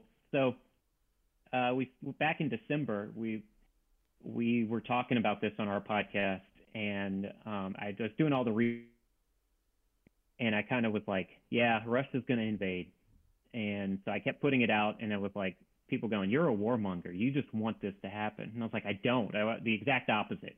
I want nothing to happen, but I know what's going to happen, and I said, you know, right after the Winter Olympics, he's going to invade Ukraine. Everybody, said, no, that's not going to happen. The day after the Winter Olympics, he invades Ukraine. And so then everybody said, "Oh, hey, well you you said this was going to happen. So what do you think? You know, what do you think is going to be?" And I said, "Well, I was like, I, you know, first of all, I don't know, but I do know." Uh, what you talked about before, which is sort of like the Russian sensibility, that Russian patriotism, which is very much on par with U.S. patriotism. I've always said Very I feel like it's, it's, it's, it's something even worse than yours because it's like you guys at least like you like it, but you're willing to say your government shit. And like yep. you, you, you're willing to think that, but I'm like, for them, it's a very different thing. Where it's like, aside from the fact they they pro- pretty much can't say the government shit, a lot of them would never consider this bad. They'd consider this to be like, you know, the best government possible. It's like that's a different level of patriotism when you're, you're in a shit state and you're still willing to go with, no, no, no, this is this is a good life here. yeah, so they're they're going to fight to the bitter end, and there are people who don't want to lose, right? Um, and and now we're seeing sort of this, these two counteroffensives, which are very interesting. That Ukraine uh, kind of did what the U.S. did uh, for World War II for for the invasion of Normandy, where they started broadcasting an operation away from Normandy. Um, said, hey, we're going to come into here, we're going to put our offensive over here, and kind of got the the German army to move to where they were going, and then they had this secret operation to go through Normandy, and that's basically how they were able to get the to get people onto the beaches of Normandy and fight through that. And Ukraine took a playbook right out of that and say, hey, we're going to do a counteroffensive in this region, and this is it's going to happen pretty soon. We're ready to do it. They started the counteroffensive. They actually had some very uh, some wins in that counteroffensive, but then what no one saw coming was a week later or two weeks later, they do a, a secret counteroffensive uh, to the other region and all the Russians had been pulled from that region to go fight in the first counteroffensive. And now you've got this one, and they are just as it wasn't expected. Um, and and right now you're seeing, I could see on Twitter a lot of the, the support for Ukraine is they have finally won this war. That's not how this war is going to be won or lost. The war is going to be won or lost with what Putin decides to do uh, you can you can laugh at the Russian military. You can say that that they're losing all of these battles and stuff like that, but the Russian government still has a way more advanced uh, weapon system. They have way more advanced technology than what uh, than what Ukraine has. Now, not the stuff that they're getting from the U.S., but as far as just baseline Ukraine, yeah, Russia's far advanced, far more advanced than well, Ukraine. like they, they apparently because it's like Russia and China, isn't it? Like uh, their their, their main mo for everything is they send guys to to steal it and then they remake it. Like was it? Yeah. Was it Russia who did the Concorde ripoff before Concorde even was a thing where they made like yeah. the Concordia, and you're like, and not not too on the nose what you've built, I guess. and I mean that's how do you how did Russia get uh, nuclear weapons? Yeah. Well, they stole it you know that through their counter espionage and, and their intelligence department they were able I, I, I to say, it's reverse got, engineer. It's got to be quite humbling, isn't it? When like you know that China and Russia can't can't come up with half the new things, but fuck me, can they nick it from you like it's nothing? Yeah, we just and so we're talking like China, Russia, but Iran has started to do this. You know, Iran shot down a U.S. drone 10, 15 years ago, and they reverse engineered it to create their uh, their top of the line drone. Um, is, they is... just recently, uh, in this was uh, man, I forget the waters, but you know near Iran in the water we had what what is called a uh, naval drone. So it's a boat that's driven unmanned, so it just drives around remotely. And the Iranians, the Iranian Navy, had the audacity to just go hook it up to the tow it back to Iran. Um, and and it did not get. I didn't see this in the, this was. You know, I still work within the Department of Defense, and we're just sitting around talking as employees of this, going, "Hey, did you hear what what Iran just did?" And it did not reach the level of news that I saw for you know a lot of other things Considering that mean you nothing. have that whole confrontation with China about one of your jets in the sea? So yeah, so and if you're talking about the one that happened recently, like in Yeah. March or April, yeah, the uh, the aircraft. I was quite, you know, what's awesome is I actually got to talk to that pilot and and see what happened in that situation. But yeah, it the this off of the ship and went into the waters, and it was international waters. It's up for anybody. And what China has is um, the way that their government works is you can you can be a businessman, but that business is owned by the CCP.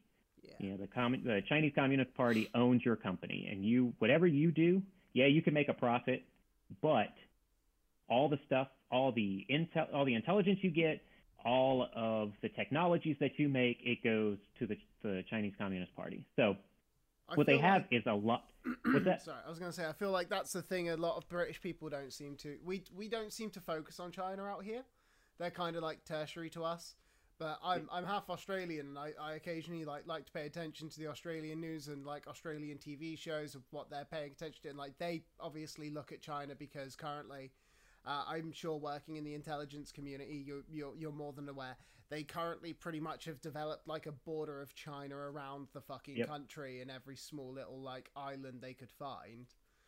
That was and- the whole. You know, that's what the whole AUKUS Yeah, and so trying to, to have nuclear capabilities in their submarines because they need to fight back against China. Um, Yeah. And so what China has in the like the South China Sea or the Pacific Ocean, they will have Chinese fishermen, and they're they're fishermen. They're just guys going around getting food.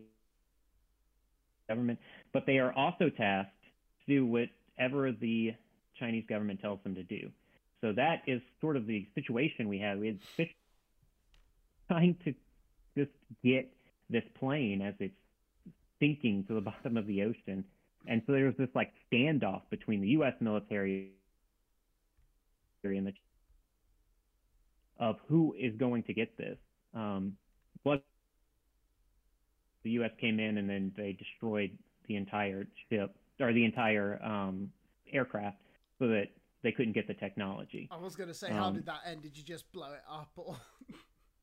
Yeah, I don't I don't know 100% what they did, but I, I know when that was going on, there were a lot of people very scared because that was one of our elite fighter jets, and if China got their hands on it and they could reverse engineer it, they would now have this new piece of equipment. Um, it's something they did. You know, we had the U.S.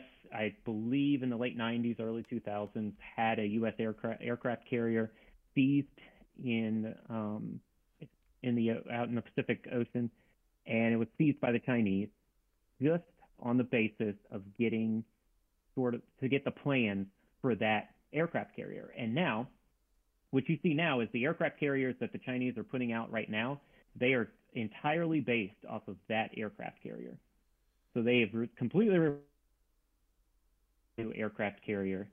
Um, that's that's what they do all the time. And and talking to the pilots that are on on these aircraft carriers in the Pacific, they come into contact with Chinese aircraft.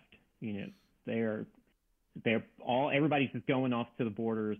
Um, so what the so basically what the like the oceans have is you have what's international waters.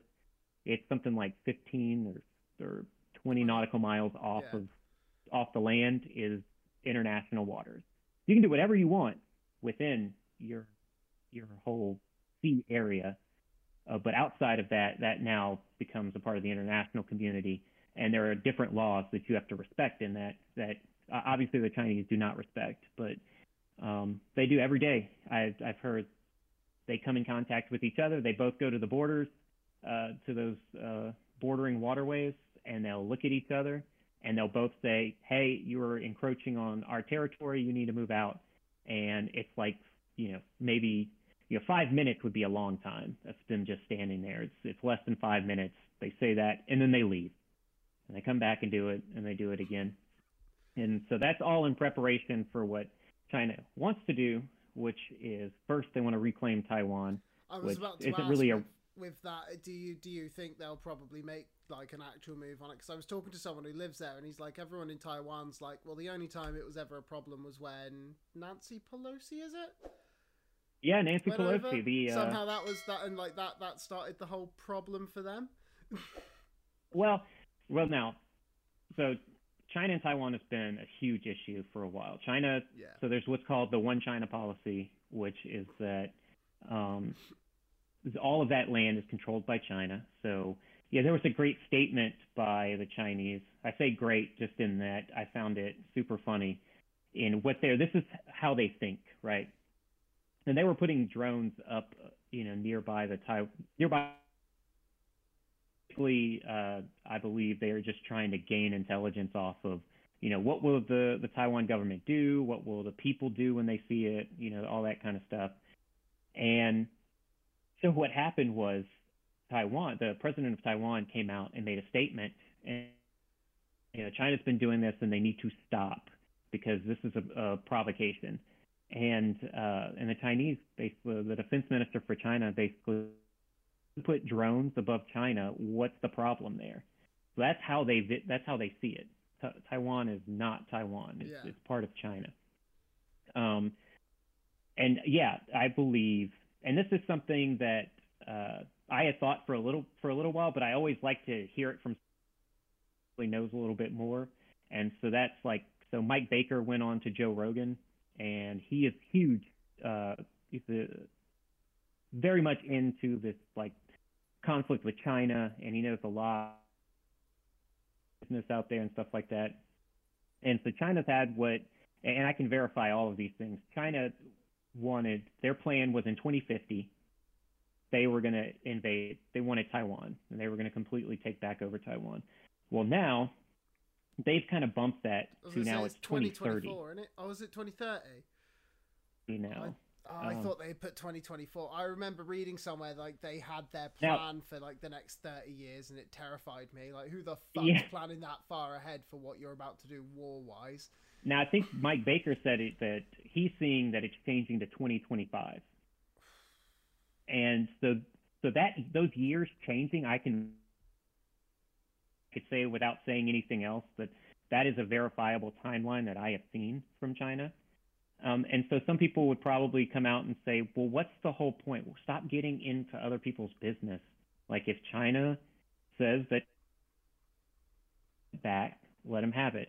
There, what is what is Taiwan? What does it even mean to us?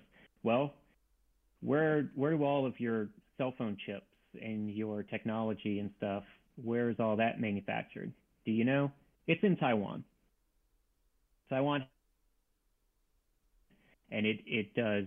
Man, I couldn't I couldn't tell you the percentage right now, but it's a vast percentage of all Yeah. chips that are created are from there. You probably don't want There's- the Chinese government building them instead, do you?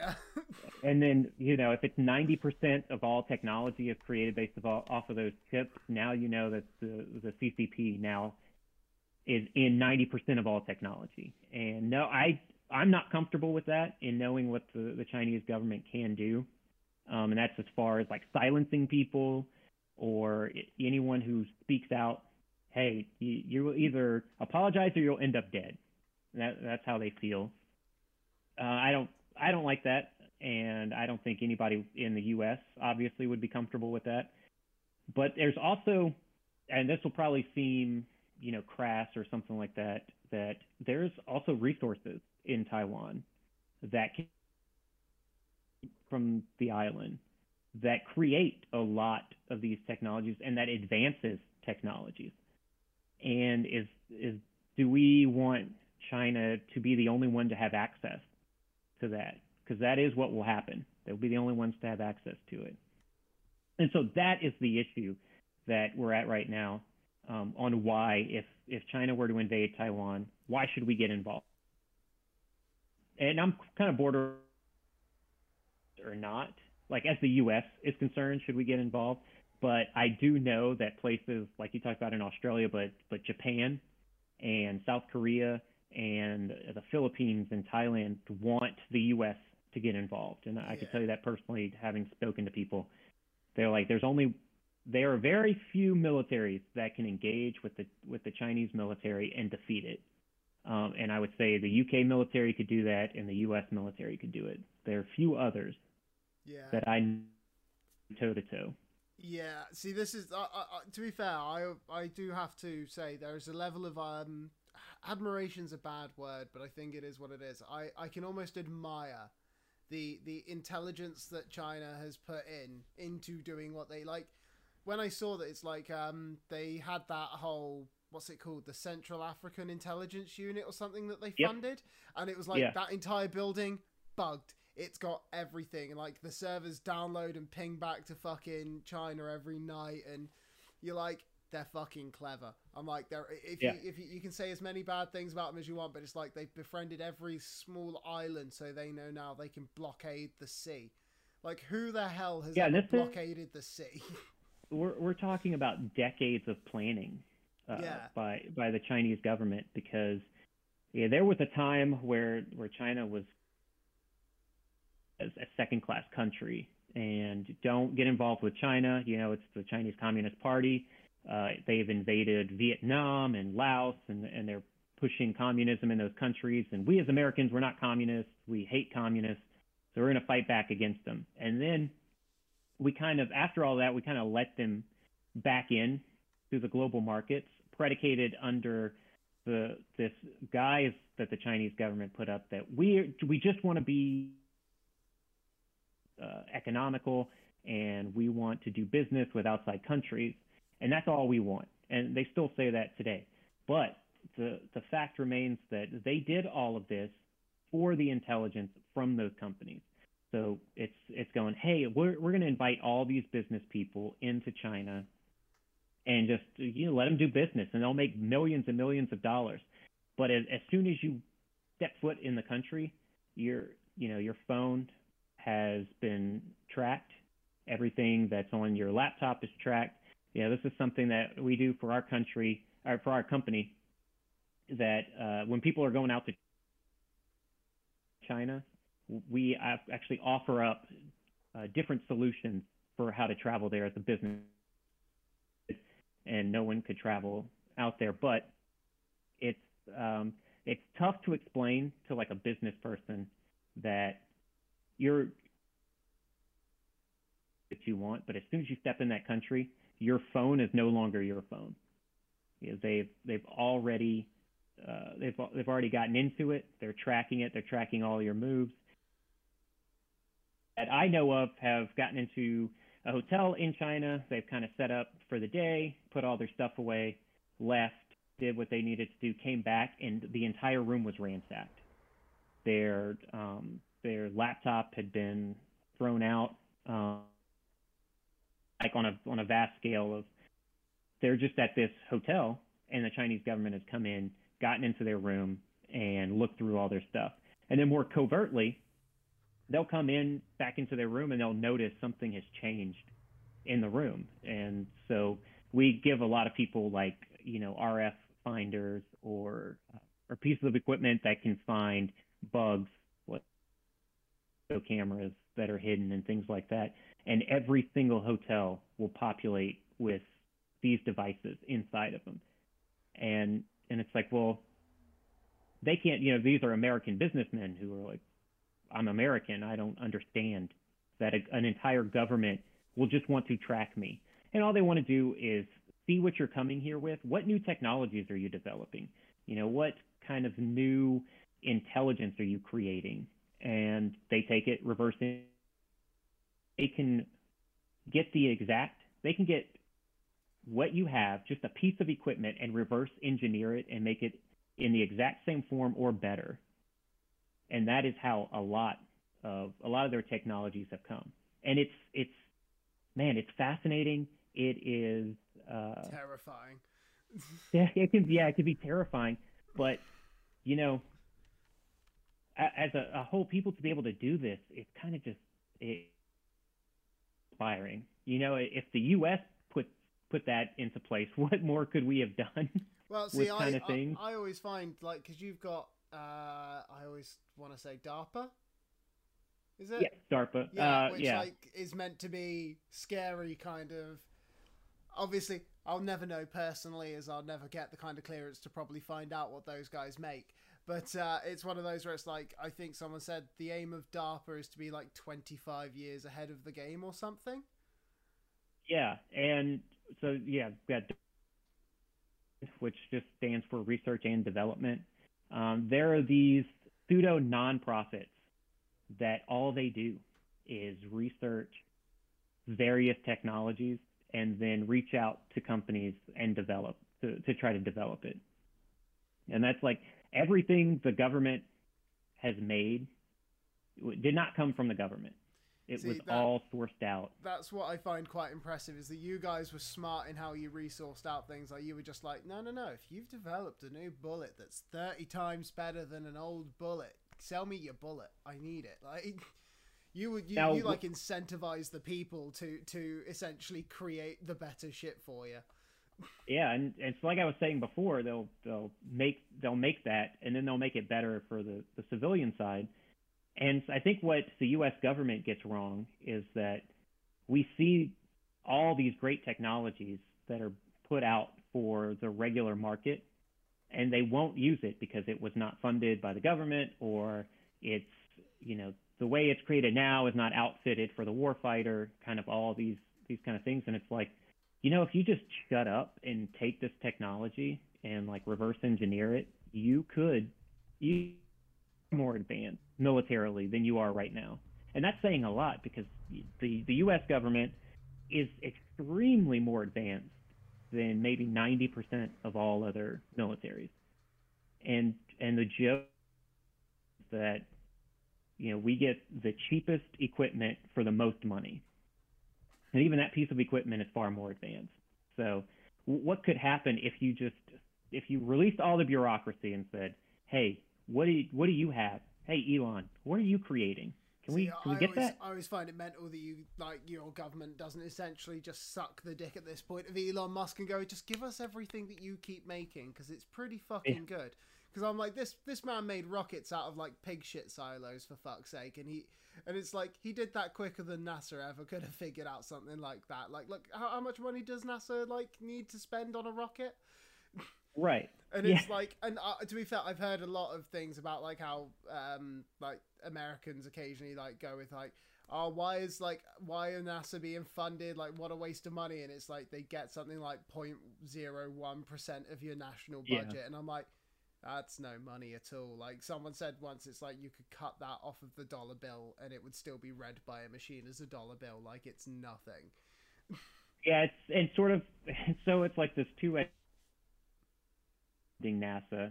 I I thought it was a problem, even though I don't I don't think that government funding on things actually produces what it should or gets you the technology you need.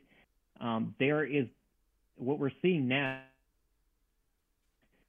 uh, in in sort of the looking into the future was sort of the future war in space. And when they stopped funding NASA and it had to go to these private companies like you know the SpaceX and and all those kind of companies that wanted to do it on their own, and we started falling behind. And so you saw Russia and China starting to throw up these satellites that are far more advanced. Well, it's like And- and China these- want to put their own space station up there now, don't they? And separate from the ISS, apparently.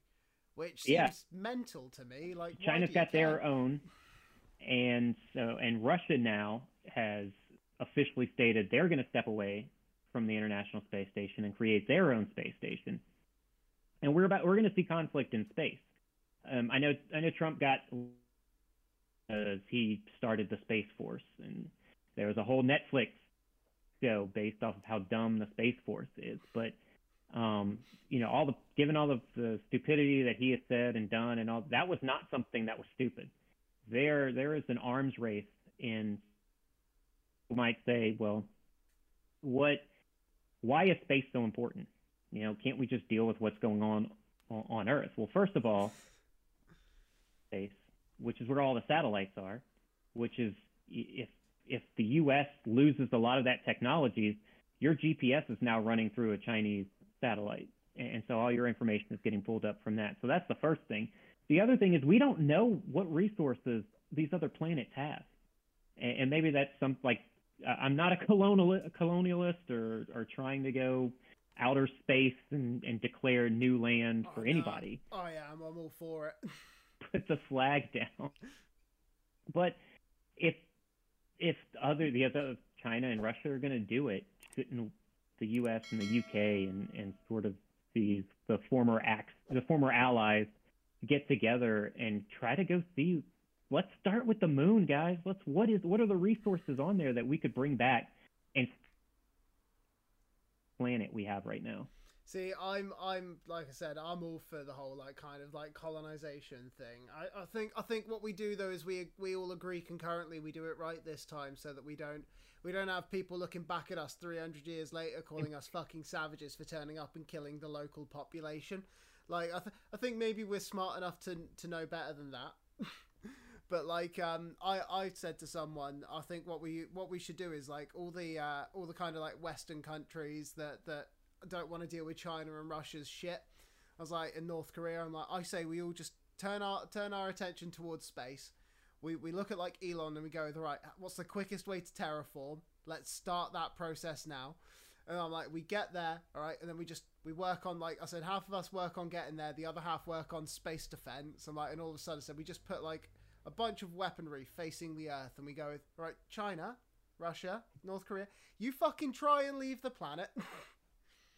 and we will we will we will obliterate it. But if you all agree to stay there and you can do whatever the fuck you want to do and you leave us with Mars, you you carry on, lads, and you fuck it. You go belly up there without without us having to deal with it.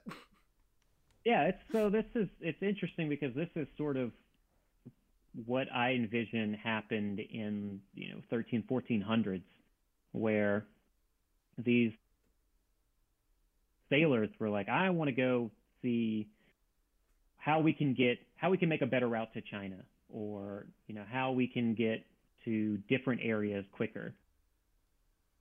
They set sail and they explored the globe and and people probably had these conversations of those idiots what what are they going to try to find? We found everything. There's there's nothing here. And now we have created entire populations based off of just having done that. And so space exploration is that new frontier of yeah, terraform Mars. If you're so worried that global warming is going to destroy the Earth and you don't have a solution, go to Mars, terraform it. You know, you can you can. We have technology now that you can live for years through certain types of foods and and now can we plant certain foods onto Mars or, or can we grow a greenhouse onto Mars and kind of do these things and yeah, in our lifetime, we're not going to see it probably. But 300 years from now, that's that's probably the next human population.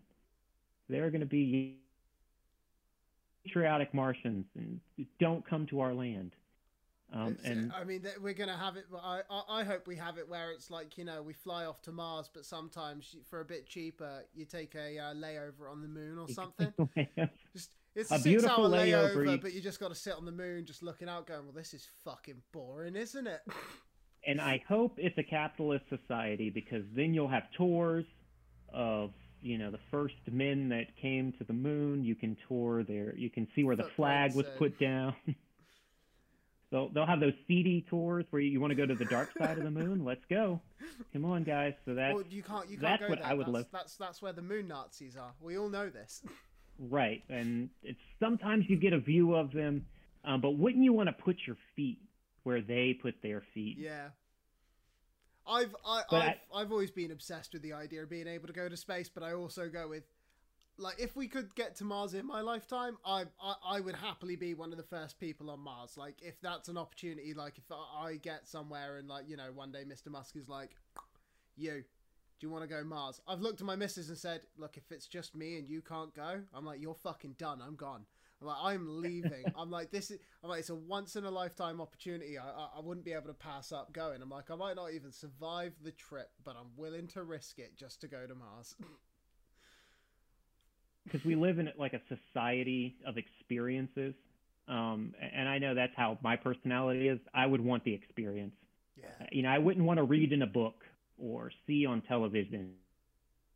I, I want to be a part of it. So to, to step foot on there, and if you're the first person to step foot on Mars, that is that is in the history books forever. Yeah. You, you will not be forgotten. We we still talk about Christopher Columbus, and he really wasn't even the first person. No, on like, American people, soil. people, hundreds. I think, like, um, I know that, like, one of the oldest stories of someone who possibly found America was like this Irish bloke who set sail in like almost a fucking rowboat, and his story suggests that he would have gone past Iceland and Greenland and all of that, and people were like, Right. it's not possible. And then someone actually has done it, and they were like, to be fair, if you follow his story, it's like he probably hit like Canada maybe more than he would have hit the US. You know, but he would have found America before anyone else, and this was like the 1100s. Yeah, and, and just not knowing what you just found, Yeah. right? Because you don't, you don't, and, and so you hit rocks or you hit this this landform, and you're like, well, this must be an island. Uh, I don't know what it is, but here I am. And then you leave it, yeah, and and then and then you die, and you're able to see through history, and you're like, man, you know what? I saw that first. I the heartbreak if ghosts are real, and he's just sat there going with that Christopher Columbus twat. I was there I'm- 400 years before him. So, so that land has that ghost on there, just yeah, just yelling at people, like, "Listen to me, I was here first. with all the Aztecs just being up there, go, like just chilling there, going with. Excuse me. Yeah. We're here, and, fucking- and we're not. we built a rainforest, boys. You see see these pyramids? They're very similar to some other pyramids, don't you think? I, to be fair, I, I do find that stuff. stuff. I was going to say that stuff is fascinating, and like it was when I think like I, I want to say it was Joe Rogan talking to I can I can't remember his name Graham Graham Hancock. Graham Hancock, Yeah. yep. Uh, Fingerprints of the Gods. Yeah, That's the um, book, yeah. and like I was watching I was watching one of his, and he was talking about how like they're pretty sure it's all essentially. But like you, you look at the rainforest, you go, why the fuck is it like so many of these one plants are not really diverse? Like all these trees are not extremely diverse, like you think. And he's like, it, it's like it logically it was used as a garden, and it's like, and Mm. these people had that terra preta stuff, like the the the Amazonian dark soil that they made to make it work and it's like it's a barren wasteland but we've made this and it spreads a bit and it, it it's extremely useful and you just put it on the ground and and there's yeah, there's so much with history that um we kind of and I, I talked about this before. We kind of look back on these on these people as if they were just dumb um, a lot because they didn't have the technology that we had. And, and so the technology we have now, we're looking and we're able to see it in lidar underneath the soil.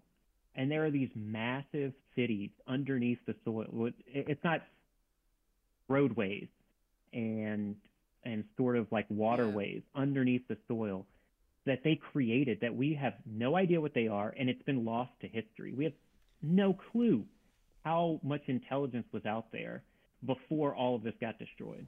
I think i can't remember who it was who said it but like i remember watching someone say the thing is is like we stand there saying how the fuck could they have done it? It's like we've got no knowledge of how anything was built because any knowledge that was kind of in existence was in the library of alexandria and that that fucker got burnt down to the ground.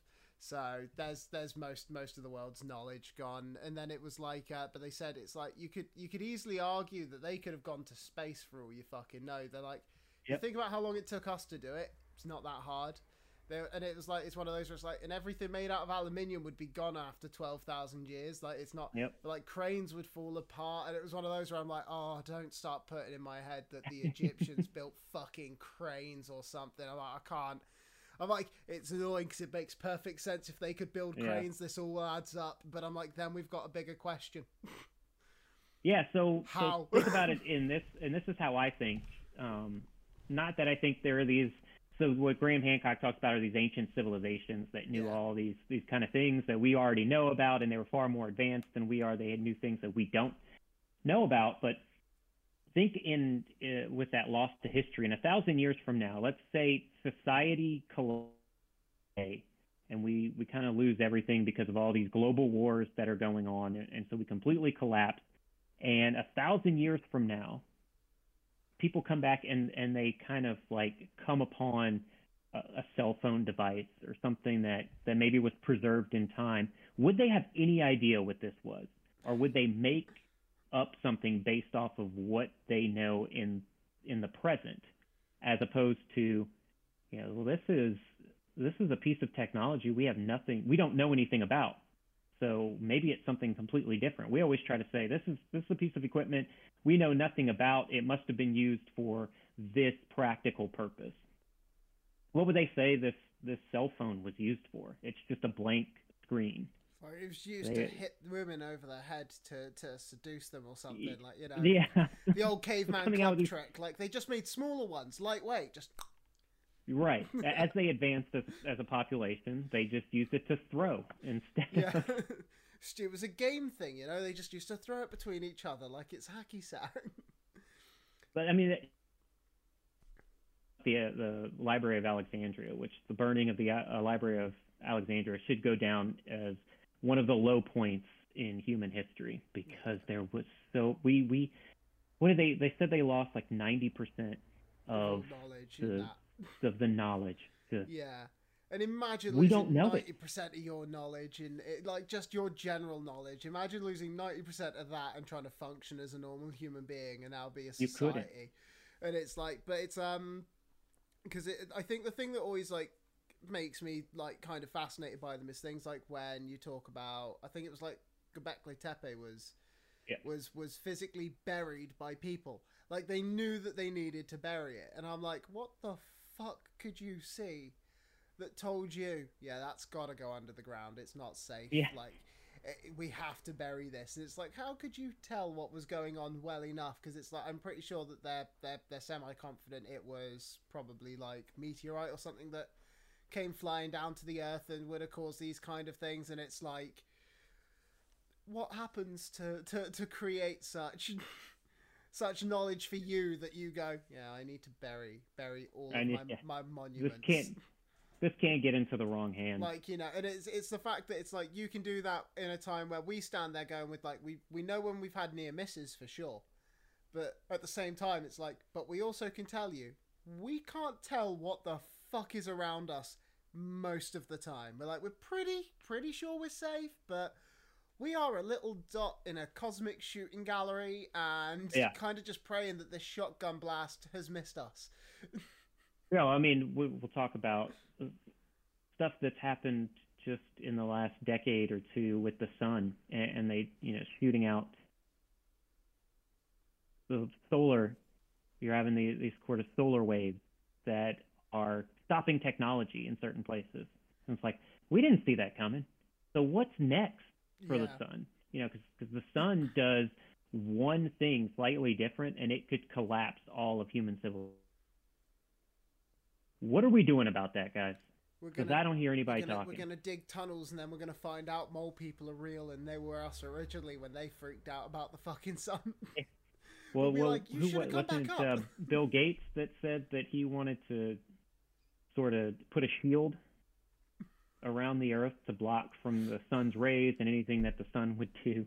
what, like fucking Mr. Burns from? Uh, Yeah, Just I put a giant metal Just shield in front of us and yeah. nothing bad can happen when the sun's blocked out. Obviously, you know. I mean, Yeah. I'm a I'm a big fan of that uh, that that that concept of the Dyson sphere. I'd I'd love to see you know humanity one day achieve such a such an incredible feat. I know it's never going to be in my lifetime. Where, but, where are know, we there? You know, those are that's years in advance. That's if we all make it to a point where we, we get intelligent enough to uh, to do it. Honestly, if like if if if this is the generational kind of time where we watch like all of human civilization crumble because of war, and like we just we pretty much all die out, I will sit there and be like, yeah, this makes sense as to how there were pyramids and no one could figure it the fuck out. We are useless. Shut like at this. Like never that gonna, one coming. We're never going to achieve anything else. Like Yeah, and and then they'll look at well, I mean, you, you, what you talked about. We have these skyscrapers and all these buildings, and, and over thousands of years, that would just disintegrate. yeah, And no, you wouldn't see them again. They, We'd they have might be we go well. What a what about pictures? You you've got pictures, and it's like, well, those don't exist anymore in twenty thousand years. What are we going to be viewed as? I mean, but if Um, we're if we're lucky, what will happen is all our satellites will stay up there, and then they'll be like, "Wait, fuck! They, the people put shit in the sky." That or they'll be revering us as like the original gods that came to this earth, and the whole Yeah. rapid expansion of the human mind was alien intervention. Will be be our fault. They'll be like, "It has to be confirmed. There's shit in the sky. It makes no sense." I'll be like, "Aliens." It's the only yeah, answer. it's always always got to be aliens. Um, See, And I I- always, I always love alien alien people because I, I, I've messaged them. Uh, I've messaged into a Reddit about them once about the what's his name, uh, Bob Lazar. yeah, Bob Lazar. Yeah, thing, and like everyone in that community almost fucking hates him. And I'm like, this is the one man with like some form of government story who, who who could possibly be telling you the truth. And you're like bullshit. But Derek, who caught a camera of what might be a plane, might be a fucking flying saucer. He's trustworthy. And and man, you you bring up a great point because I mean I I love. Uh, so I was out in the Nevada desert near Area 51, and there's this. Uh, if you've never been out there, there's a little town, Rachel, Nevada, and it's all predicated on uh, government conspiracies and aliens based off of Area 51. And these people are awesome. Uh, there there are pictures everywhere. There's this little. There's like there's maybe 1,200 people in this town, and they've lived there their whole lives. And there's this one little, it's it is a restaurant, it's a hotel, it's called the Little A'Le'Inn, and the entire restaurant is just pictures of people finding UFOs, um, telling their stories, things like that, and they're incredible stories. Fucking capitalism has done it perfectly, where you can just Oh yeah, you can you can monetize anything, and that's fuck it, that's brilliant. So can I Yeah. just ask? So have you have you had the the the the the luck and pleasure to actually go out to Area Fifty One in your career, or? Oh, you- sorry, I, didn't catch the end of that one. Sorry, uh, I was saying, have you had like the the luck and privilege of going out to like Area Fifty One during your career with the army, or? Uh, I haven't been onto the actual base. That's very compartmentalized Yeah, right there. But but I have gone out, you know, onto. Um, now, Area 51 is not the only secret compound that's out there either. Um, or classified. I wouldn't even call it classified. It's just kind of um, for official use only. I find Area 51 entertaining for the fact it's like this secret base that everyone knows exists in the Nevada Right. desert. Yeah, everybody knows. Uh, I actually talked to a person who was out there whenever, if you remember the big Area Raid. 51 raid. yeah, and everyone was going to come out and they kind of told me exactly what happened in that. And um and it's based off so that uh inn that I was talking about the little alien actually you can overlook and see the fencing for area 51 if you just sit there. So these thousands of people came up and I was I was wondering I was like so did this thousand people just race towards the the wall and the gate and just say let us in. They're like no. It was like two people. And everyone else kind of sat at the little alien and overwatched what these people went to do. And they got to a certain point and they were told hey we have all the the right to use weapons on anyone who comes any closer. And at that moment they said all right let's go. And they turned around and they left. Um, it is uh, within that compound is is very compartmentalized. You- can have the greatest clearance ever, and you still would not know what's being developed at Area 51. Um, it's one of those you wouldn't know what the guy in the next room's doing, kind of thing, because that ain't your Yeah. fucking room, ain't your problem. and that's and that's a lot of times how. So that's kind of what happened with 9/11. That's how 9/11 came about. Um, not aliens, but Are you sure? Because I've Um, seen the video where where it was shot by aliens, and that was pretty convincing. Tho- Now, all those videos are, are very convincing, and it could have happened. I don't throw aside any conspiracy theory. I, I love to discuss them all. But um, so, with the intelligence department, the problem that we have is sort of that what I'm working on, the guy next to me has no idea about because they don't have need to know. and that happened for 9/11. You know, we had a few people who were working on uh, on Bin Laden and knew. I mean, it, it came out that he was going to uh, he was going to fly planes into a building in the United States. The thought was it was going to be the White House and the Pentagon. Uh, there were only a few people who kind of considered that New York would be hit because it is the one major city that everyone knows about. I was going to say the, cent- the center of like the idea of capitalism and everything kind of comes from there, doesn't it? Definitely, and and the World Trade Center. You know, that's what it is. The World Trade Center. It's it's kind of the shining beacon of capitalism. Um, and so there were people who knew, and they would tell other people, or they would tell their leadership, "This is what I'm working on." They're like, "Ah, don't worry about that. That's Afghanistan." See, going back to how we consider people who are different from us to be less or dumb, know enough because they don't have the technology. Was they're just they don't they don't have the capacity to do it, and they wouldn't do it because the U.S. would would strike, and they would strike fast and hard. Uh, what they didn't consider was that Osama bin Laden didn't think the U.S. would retaliate. Um, the U.S. was going to um, trying to they were trying to build back economically, um, and there were other attacks on the World Trade Center. There was a bombing on the World Trade Center uh, that was done as well, retaliation militarily for that. I was going to say, wasn't so there they, a pre pre like another attack on the World Trade Center with like a smaller plane, like in 1990? I want to say it was like 96 or something. Wasn't it like yeah, that, sometime around then?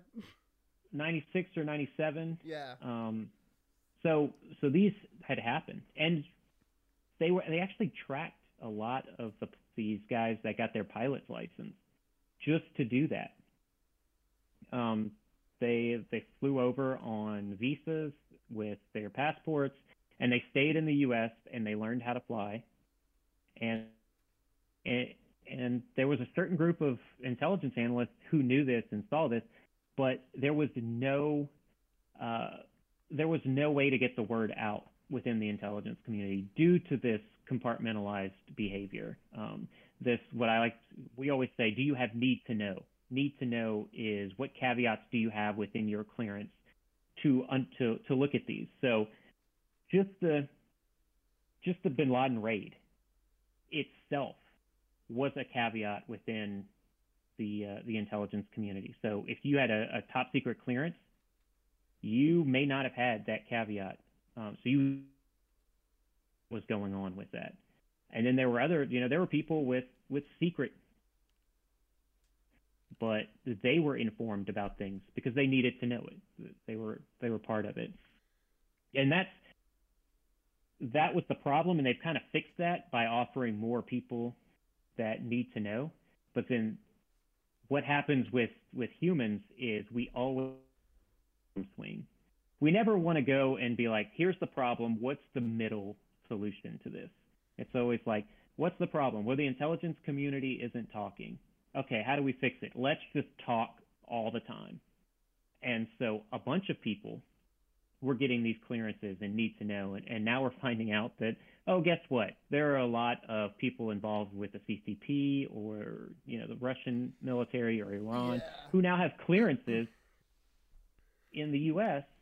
and they're getting all this information. It's got to be a hard one. See, what you need is you need like another agency that can collect all the information and then redistribute back to the people who had other information. Like, all right, so we saw you looking at this. We've also seen that Derek from fucking like the CIA was looking at something something similar. Here's what he's got on it. Here's we're sending your shit over to him. Sounds like you need another department to kind of. Uh... I don't. Now, I'll push back on creating any agency anymore. I think we've got plenty of agencies. Let's get rid of some of these agencies too. But I think if we could just, you know, know who to talk to and put the information out, like it's communication and it's every everywhere I go and everyone I deal with. Uh, I, I kind of do. Well, we do what's called like after action reviews on everything. So it's kind of like learning lessons on what happened. Every single one of those is communication issues something happened where the communication broke down and everything went to shit. And it's like, so how do we fix this? And everybody has these grand ideas of we're going to equip this person better or we are going to make this person the the information and then they know what what's going on and, and we'll do it that way. And it's like, no, guys, if you just told people that are doing uh, or, or who are providing you goods or who are do who are a part of this operation, if you just tell them what's going on and what the best way to go about it is, but the, a lot of times we just as humans we're like, well, I got to be secretive about this. No, you can't know why. You can know that we're driving out to, you know, you can know we're driving out to Washington D.C., but you can't know why.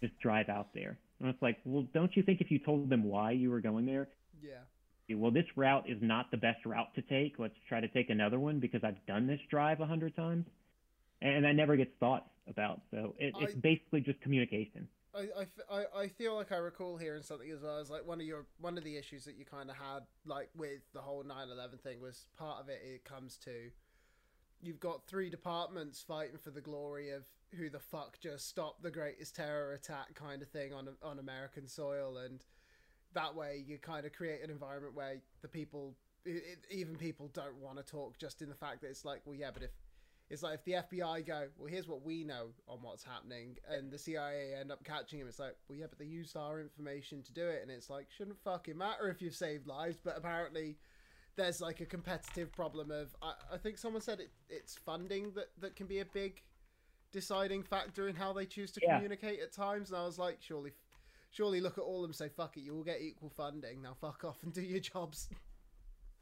Yeah, it's uh, so it is. It's a lot with funding. Um, if you go, you want, and you were right with the agencies. You know, we had we had looking at the same thing, and I'll also say that each of the services, the Army, Navy, Air Force, and Marines, are looking at a lot of the same problem sets, to find different solutions. Whereas if they would just talk together, and what we've noticed is that so the Army would come and say, "Hey, we need a tech, piece of technology that looks like this," uh, and they'll they'll go and say twenty million dollars to a, a company to develop this thing.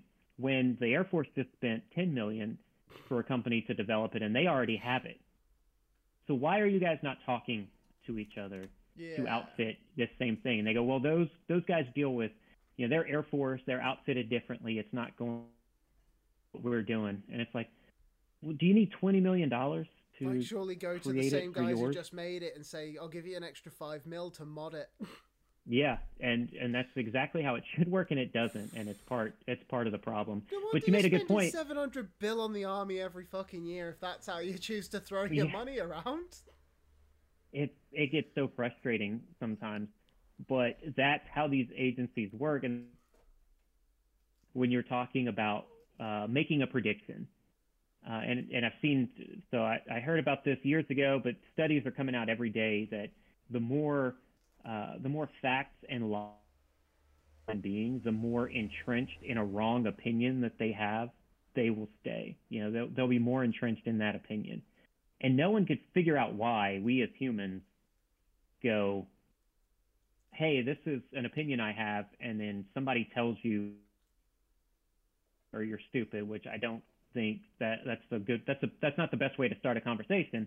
But they'll also say, hey, I can tell you, you know, like I can tell you the Earth's not flat because I was up there and I saw it, and they'd go, no, you weren't. This is false. Uh, and it's, then an, you're like, it's an ice wall, and then we've got more islands, but none of us are allowed to go to them, and Australia Right, is you- fake. you you may have said you were, but you I know. Um, and it happens to it's not just it's not I'm not saying it's stupid people. The most intelligent intelligence officer will form an opinion based off of a hypothesis of of some sort of intelligence. And even though so that can be can be false, you know, the opinion of bin Laden is not trying to crash planes into the World Trade Center. Uh, You have an intelligence officer that says that's not going to happen. I know for a fact it's not going to happen. And you have an analyst that'll tell them he laid out proof that it's going to happen. And first of all, is competitive as a human being and doesn't want to be wrong and, and doesn't want to cede any ground to somebody that they think is inferior to them. And I think that is the human nature is and I think see other people as they're not even if I'm not even talking based off of of race, sex, religion, anything like that. Just because you're not me. I don't know who you are. You know, you're not a political pundit on TV or you're not this kind of person. You are lesser than me. So you don't know what you're talking provides truth, facts, and logic. And you go, well, you're an idiot. So I, I never got that information. So that must be false information. And so I'm going to stay entrenched in. And that is pervasive throughout the intelligence community. You don't want to be wrong. An intelligence failure means death. That's uh, that's all it is. I was gonna say it's got to um, be. I can imagine quite a stressful kind of job yeah. to be in when you know that like you you make a fuck up or you you read something and you go nah I don't think that's gonna be what they do. And that's what they do. Like that's got to be one of those where you're like yeah shit. How many lives are on my on my head for for not not taking that information on or you'll you'll see and if you read if you like go back and read through intelligence reports and stuff, it's never this is 100% happen. We always caveat things with percentages, and, and we say, hey, this is you know this is the probability that this is going to happen. Now, when that probability percent, you start opening eyes and you're like, okay, well, we need to do something with this. Um, but if it's like, then.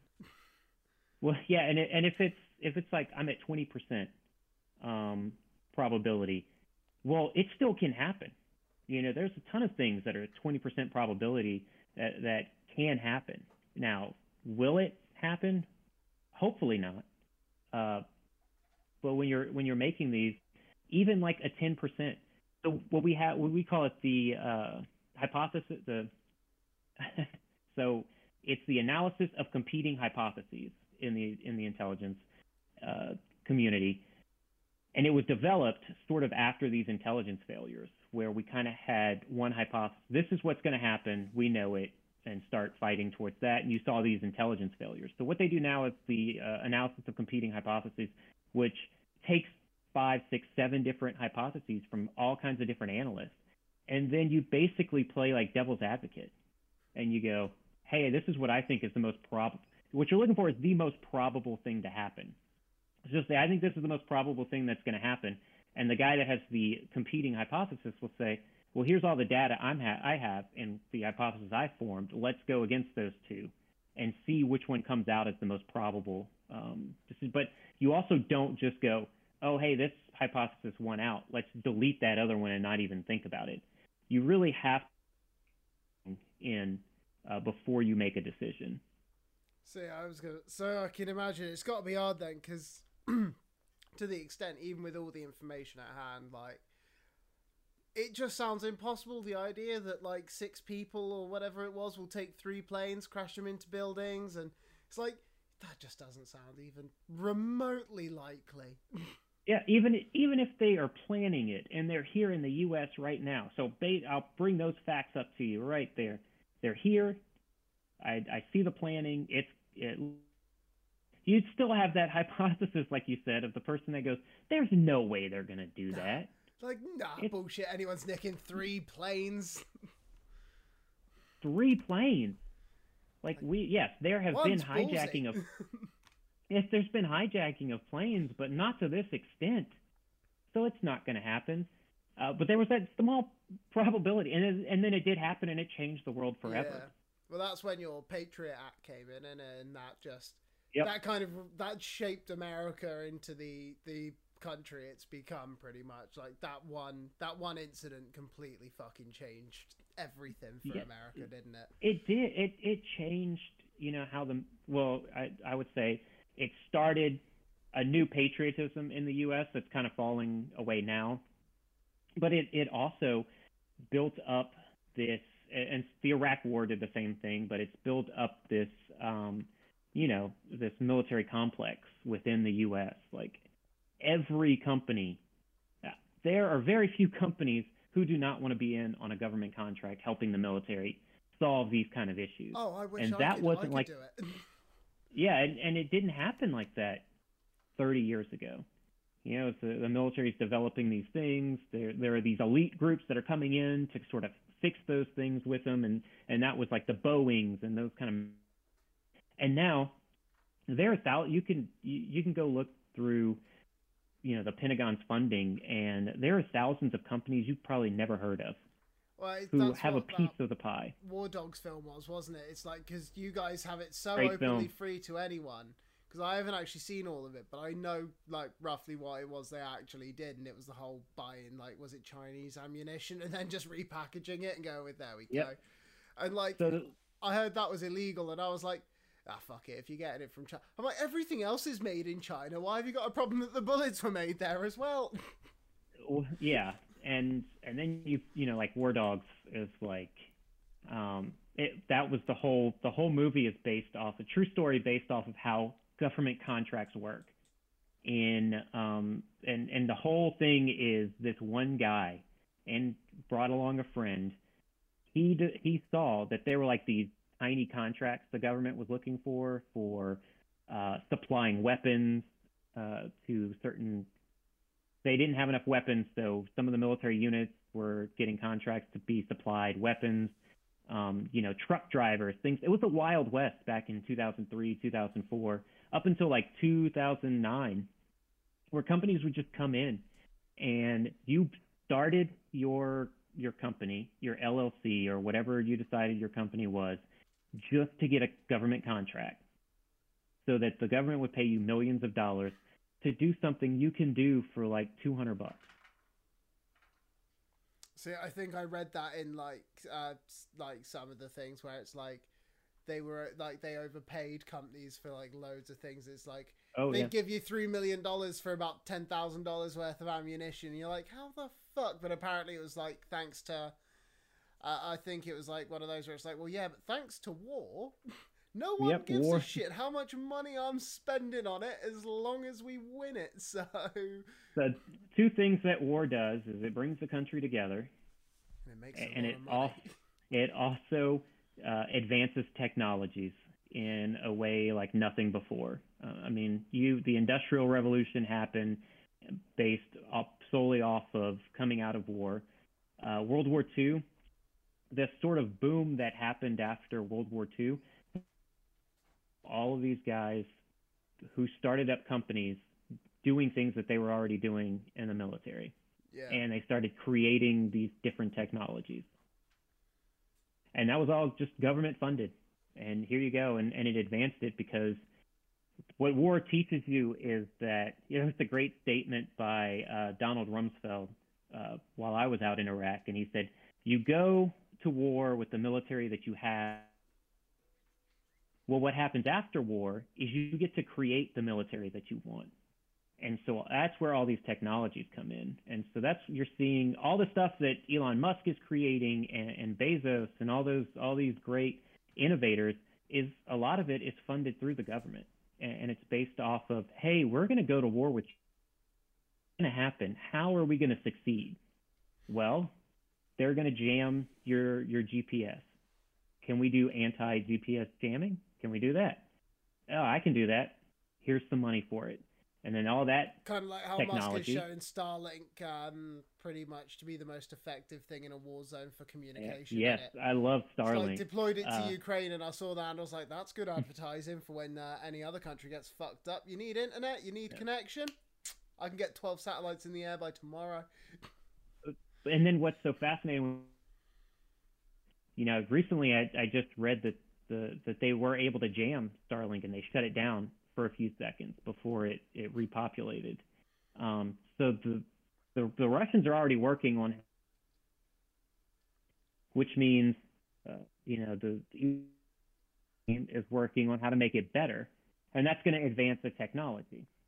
See, it And so it- then- it's good for business. It's good for everything else. It's just a real shame for all the people that have to die for it, isn't it? Well, that's so and that's something we haven't really talked about. That tragic is the human toll that it's taken. Um, there, we're going to discuss Russia and Ukraine and who is right and who is wrong when thousands of people are dying.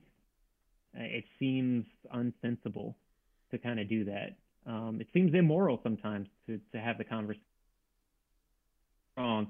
Well, guess what? 20 people just died. So you're both wrong for just having. There's there's Yeah. this stoic saying that says, um, Aurelius who said this, but uh, I'm not for sure on that. And he said, "Stop debating what a good man is. Be a good man." Uh, and that's so, sort of some of the stuff that I try to do in my own life. Is like I, I get into a debate, and these conversations are great. Like the one that we're having right now, I think is very useful, very great, and, and hope people get so much benefit out of this. But there comes a point in a debate where you're yelling at the other person, where you just have to stop and say, "I'm going to stop." Is and just do good. And what happens from that is what's going to happen from that.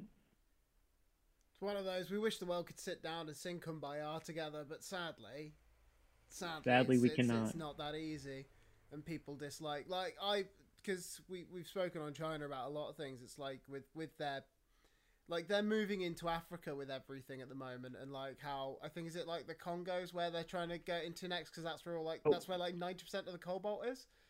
Yeah. So um, as I've like I said, I've been over to Africa quite a few times. I've worked out there, and, and the this was the last time I was in Africa was 2016 or 2017, I think. And through all those years, I watched the Chinese come in, and they built their own. So they in some countries they have their own hotel, their own restaurant. Their business people go to that hotel, they eat at that restaurant, and all they're doing is extracting the minerals from the earth, and they leave. And so they're building up. The, what the U.S. does, that I know, I'm not going to talk to any other country, but I know for the U.S., um, they are extracting resources out of Africa, um, and you can say you know, it's exploitative to the people of Africa. You should let them, you know, have the resource to whoever they want. That's 100% accurate. U.S. does go in and extract those resources. We build infrastructure around it. People say, well, what kind of infrastructure? Well, we've improved airports, uh, you know, built schools. Uh, personally, was involved with the building of orphanages in the area. Um, when you have these more um, authoritative, authoritative governments and, and just governments that are only there for themselves, it's all just about get me the resources in the cheapest way possible, get it back to me, and either sell those resources or create new technologies to sell with those resources. So it's as much crap as capitalism gets, even in a communist society, it's based off of capitalism. Well, it's it's the world based don't off work of if you money. can't make money, does it? Yeah, and so it's all so these these economic systems are all based off of who gets the money, right? Is it going to be the government that gets all of the money, or do the people get all of the money? And I I would love to find a happy medium somewhere. There I- there I has mean, to be some I- sort of I always argue that economy. There is no answer to it, is there? Because realistically, like, let's put it like this: the government get all the money all the time. Yeah. Doesn't matter how Yeah. you want to lay it out. Everything has to go back to them at some point anyway. It's like doesn't matter whether it's your tax or when you're buying shit. The government get it back any at the end of the day. they get they get their piece and and they also a government i think we we discussed this earlier with guns and and why does everybody need why do americans think they need guns yeah. and we can have that debate blah, we can have that debate for hours but it's the it the fact remains true that if the us government if you have something let's say you have plutonium or uranium or something and, and you're looking to build a bomb the government can come in by force and take that from you you know, I don't care if you have 30 guns in your gun safe. You are not going to push back the entire government. It goes it goes back to what I was talking about with Waco, Yeah. right? They did have a lot of weapons, and they didn't want the government. They were an kind of uh, cult that was there, and they used guns, and they kind of pushed back that early uh, invasion of the FBI um, using military forces into the compound that they were at. But there came a point where they said, "Fuck it, get the tanks, let's go." And they started Just firing. remembered we have we have bigger weapons and I was like why What? the fuck are we having a firefight? We've got planes. We've got tanks. yeah, let's just send them. And so that that's that can happen.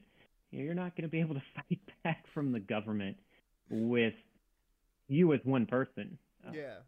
And I and I you- would caution you wanna- anyone wanna try to fight that- back against the government. I was gonna say you always want to believe though, isn't it? Like the idea is that it's the people. You you will all agree to rise up and fight against the government, and it's like, yeah, it's not. It's not easy to revolt. Like if if you look at most No. other countries that have ever gone through revolution, eh, it's not that easy. Very few are successful. More often than Yeah. not, the revolution, like all the revolutionaries, uh, end up dead.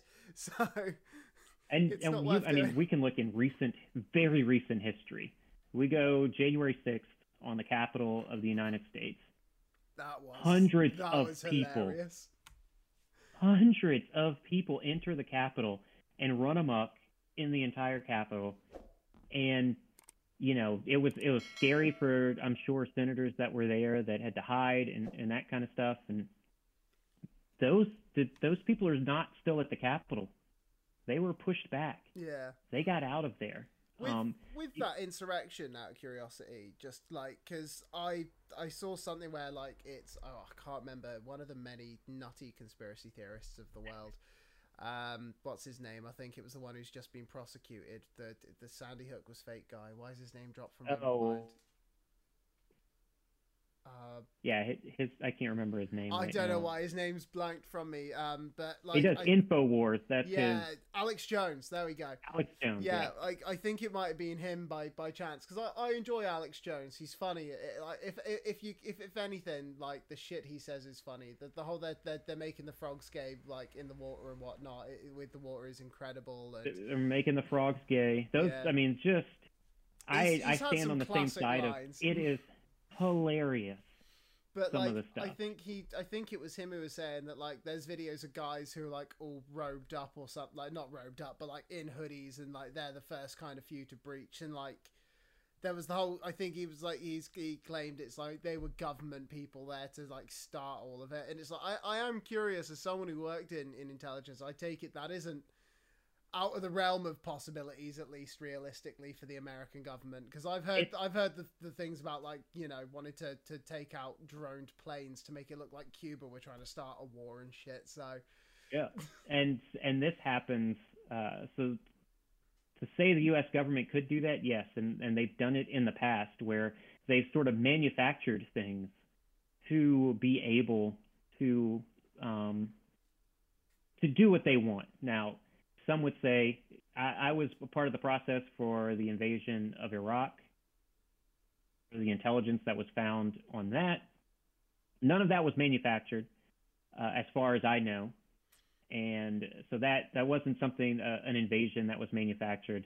Uh, as far as the insurrection is concerned, there is nothing yet that has convinced me that it was some government inside job. Happens with this, and what happens with all conspiracy theories, and, and the way they become so pervasive, is that every conspiracy theory has a hint of truth in it. And so when you tell a population no, that never that would never happen. Yeah, there was kind of a truth to that. Um, so like the it was the FBI that that did the insurrection, and you go, no, the FBI did not do that. They they didn't have anybody over there, and coming out. This guy, well, he's involved with the FBI. Well, what is he doing there? Um, the FBI doesn't want to say. Why won't the FBI say? Well, that's sensitive information um, or you know the uh, governor of Michigan during the, during the lockdowns in COVID, I think names there was actually an assassination attempt on her because she was i remember was hearing something about this yeah And um, and the conspiracy theory was that it was actually the FBI um, that was they actually formulated this this uh, assassination attempt in order to arrest these people. The FBI says that we didn't do that. There is no way that anyone did it. Then you find out that it was actually uh, people within the FBI who were conversing with these people and kind of planted that in their mind, and they ran with it and created this assassin. So the conspiracy theory, you go, well, that's not true. I can never believe that. And then you find out oh, there's a little bit of truth to this conspiracy theory. What else is true? I, I So, remember reading e- something where they said like a lot of the in, intelligence agencies say that you don't have to actually work on disinformation half the time. They're like the conspiracy theorists do it for you these days. Yep. They're like, there's no work in, in social media. disinformation. You're like, how the fuck are you telling? You're telling me you could tell me the truth and we're not going to believe it anyway. We'll be like, bullshit, bullshit, bullshit. Yeah, and then it, it so then it begins it begins to get tough in conversing with people when it's like all of the facts behind it because it's in the intelligence community you don't you honestly don't know all the facts that are behind it because they're just not out there. Yeah, and so they go you know the insurrection was created by the FBI and you're like that's not true. You're an idiot. And like I said don't always don't ever start a conversation off like that. But then they'll start to show you well look at this. Look at this picture. And you're like well I think that picture was faked you go online you maybe do a reverse image and you're like no that was that's an actual image and that's exactly who that guy is. And that can get you down into a rabbit hole and you go well you lied to me 700 times. When is the the point where i'm just going to stop believing you? Uh, and that's why i always tell people question everything. If you the sky is blue tell them uh, i don't believe it i'm going to go see you go up and you're like okay now I, now i believe it Yeah. verify everything to the end not so much that it ruins your life because now you're scared to do anything and you just hole up because you know chemtrails are are trying to control your brain your brain. But then Yeah. I, I will say this: Have you, by any chance, I recently watched this? Uh, have you, by any chance, watched the Netflix show Inside Job?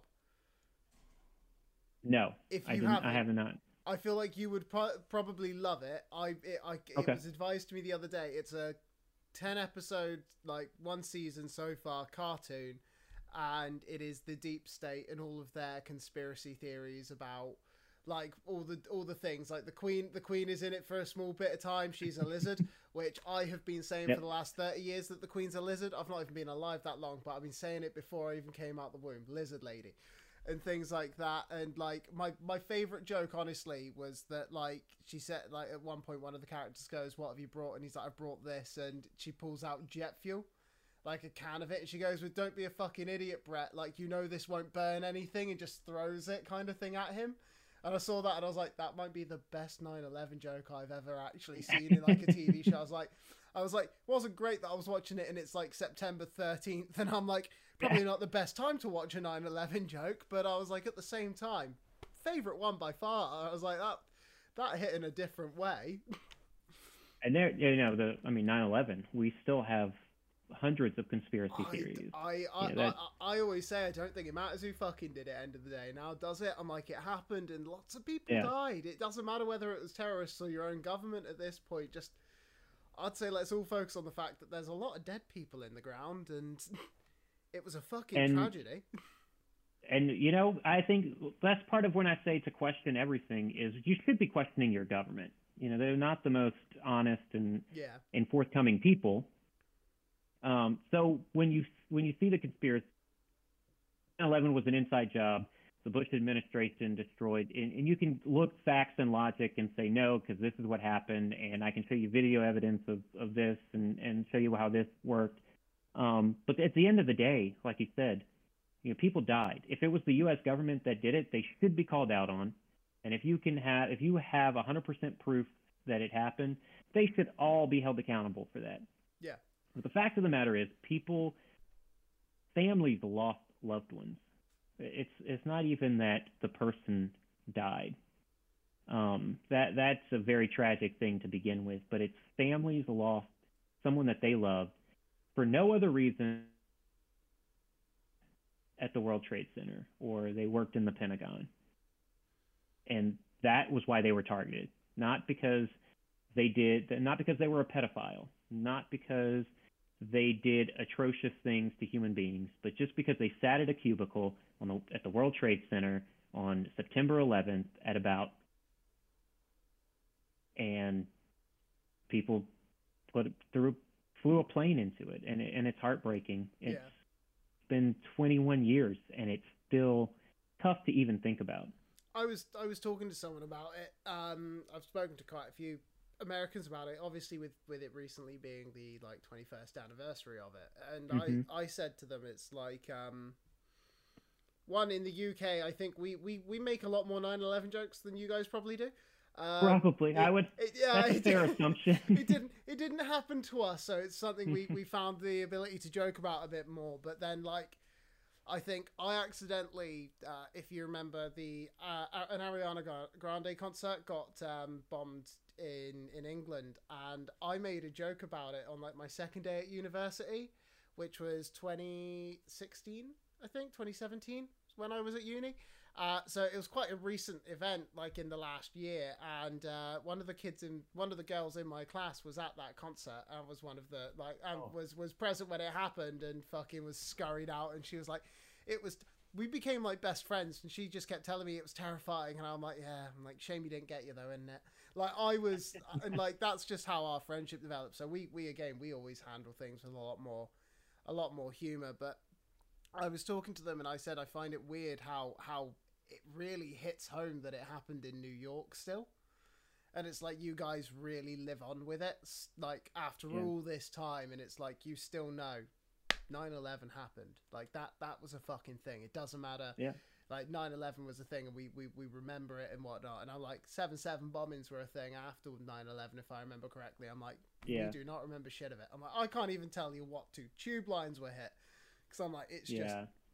I'm like, and you, I'm like, we, yeah, we got 15 different underground trains, but only two of them have ever been blown up, and I still couldn't tell you whether it was the like, you know, the Elizabethan line or the Victoria line kind of thing. Like to me, it's all, it was all just underground got blown up and a bus d- got blown up. I think some of that is based off of what happened.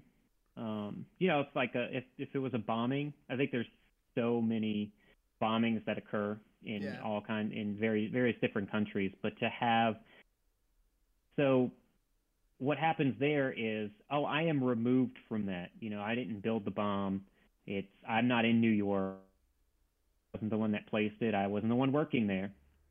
But when you take on a commercial airline, and it's like, well, I I, could've fly at least once a year, right? You know, it could have happened. That could have been me, because those those flights came out of Boston, and it's like I'm not even associated. And just because I got on this flight, the, this is what happened. Um, but I do also think that we need to, in order to bring levity to a terrible situation, it needs comedy. Um, it, it's part of why I, I push back on a lot of people trying to censor comics. And I did this. I've seen it. So I was I was raised in a very religious, very uh, conservative religious family, and in that family, back you know 80s, 90s time frame, it was very much uh, it was it was cancel culture of that time, and it was like you can't you, you can't use curse words. You know, seeing a boob was was pornography, and you you know there was the this scare of the 80s that everybody was in the occult. So we you know Christians were trying to these conservative Christians were trying to cancel everything that they didn't agree with. And and when I talk about the pendulum split uh, shifting, it's doing it again because now it is sort of this um, just like far. It's not even progressive. It's just sort of this this Delicate. far thinking that yeah. So it, it's it's basically a religion of if you because you've got your own dog. If you don't agree with what I'm saying, I need you to shut up. So as as a comedian, if you say something that as a joke, yeah, it's definitely a homophobic joke. It's definitely a transphobic joke. It's it's funny because first, this is how some people think, and we're trying to bring light. We're trying to bring that to light. Hey, you're going to meet people that think like this. Here's sort of something funny about that. Um, and, and so, in order to, if you cancel that, if you stop that person from saying that, and you only let them say it to that type of person on the other side that agrees with them, you you now have two warring factions of opposing people, and I kind of think bring those two factions together. Um, you can make if a political joke is done correctly, like a Ricky Gervais who does fantastic commentary on on human society. It can be funny, and it. And now, if a joke is done where it's just hitting on a group of people just because you hate that person, then I don't even say, yeah, cancel that comedian. Just just don't go to the show. You know, we don't have to listen to anything. We can kind of stop. We don't have to watch that Netflix special. I don't care what your friends told you. See, it's like uh, I want to say the comedian Andrew Schulz. Yep. I've, yeah. He's. I've I've recently come across him thanks to YouTube Shorts, and Yep. I think he is fucking hilarious. I think he's just brilliant and funny. But it's like nearly every video I've seen of him when he's being funny, he's probably being what most people would have to consider racist, hyper offense. And like I sit there and I watch that, and I I always think I'm like, how the fuck is people like how, how the fuck are people okay with this? Yet you want to cancel everyone else who said something like that on Twitter as a joke. Yeah. It's like Andrew, you got James Gunn sacked has- away for, for, for fucking like a couple pedophile jokes or something. It was like he lost his job, but Andrew Schulz is fine to, to make Mexican jokes. and I know that he has done um, he has done some controversial jokes that look homophobic and transphobic, and then I think he, he went on and he kind of defended the the trans people who were who were trying to cancel him or trying to get him to, to stop making those jokes. And he kind of pushed back on, on what Rogan was saying as, as far as, oh, well, they're just militant and they just hate you. And so you have a joke that you can consider transphobic, and maybe it is uh, it is transphobic and it, it shouldn't be said, but that's not like he actually is defending your lifestyle, um, and so it's better to just like you you've got to kind of differentiate the artist and the art. He's he's making a commentary on society. He makes a very funny joke. Um, I know one that I saw that I found hilarious, and it could have could have come away as very sexist, but he was saying he was like, you don't. The audience member had told him that men and women cannot agree on anything, and he said, we can't agree on anything, and they're like, no. And he said, well, I just came back from one of these feminist marches, and we agree on everything. He's like, you guys say we want to show our breast. Yes, do it. We want to have we want. Yes, I agree. We want abortion. Yes. And if I get you pregnant, I'm going to support that for you. And he's kind of making a joke of this, of like, because there, there was another joke where like feminism is actually just men who have created these things because it's what they want, you know, to be this free love and kind of stuff. And he's kind of making a commentary on that on that social comment of we can't agree, but the problem is we have we get inundated with politicians and the media who they they kind of say what they want us to do is be and if we are at odds with each other that's how they make money. So you'll see a headline that's kind of like oh this but once you click on it and you actually read the joke and you go well i can kind of see his point. It wasn't really transphobic. 70% of people won't click that headline. They'll see andrew schulz makes the transphobe get him out of here. See, I I've always said that like uh, I'm I'm I'm an equal opportunist for all. I'm like I want everyone to have the same opportunities. I was like, but if you want the same opportunity, I'm like, opportunity says I can bully you as much as you can bully me. I'm like, which means if you wanna if you wanna pick on me for how I look, how I talk, how I act, be my guest. But understand, I'm like, I believe that it's fair for me to do the same to you. And it's like I've said it to so many of my friends who like go with, "Don't you think you're a bit rude?" And I'm like, "You can talk to me just as fucking like bluntly as I talk to you." I'm like, I don't want to sugarcoat shit around you. Accept it or fuck off, you know. And, and so that goes into what I said. And you can turn YouTube off. You don't have to watch these things. You also don't have to sit in a room with me Yeah, and and talk to me. And and if you hate it that much, you can say I don't like this. I don't like what you're saying. Now, me as a person, if you say, "Hey, I don't agree with what you're saying and I don't like it," um, I'll probably go, "What is it that you don't like about that? Can we have that conversation?" As we get further into the conversation, I can go, "Okay, I I got it. Let's move off of that topic and do something different." But if you're also going to say, I don't like what you're talking about and I'm getting myself out of this conversation, I find respect in that. I, I can respect you. I can say, okay, you, you understand who you are and what you can deal with, and you have enough sense to know when to cut ties with somebody and to get out of a situation. And and that's a part of our human evolution that we that was early evolution of I'm in an awkward situation. I don't know why I'm in this awkward situation, but I need to get out. And it was life or death for our ancestors. Now, yeah, it's not life or death, but we still have that mindset of I need to get out of this uh, of this awkward situation and kind of cut ties with this person. And you should do that.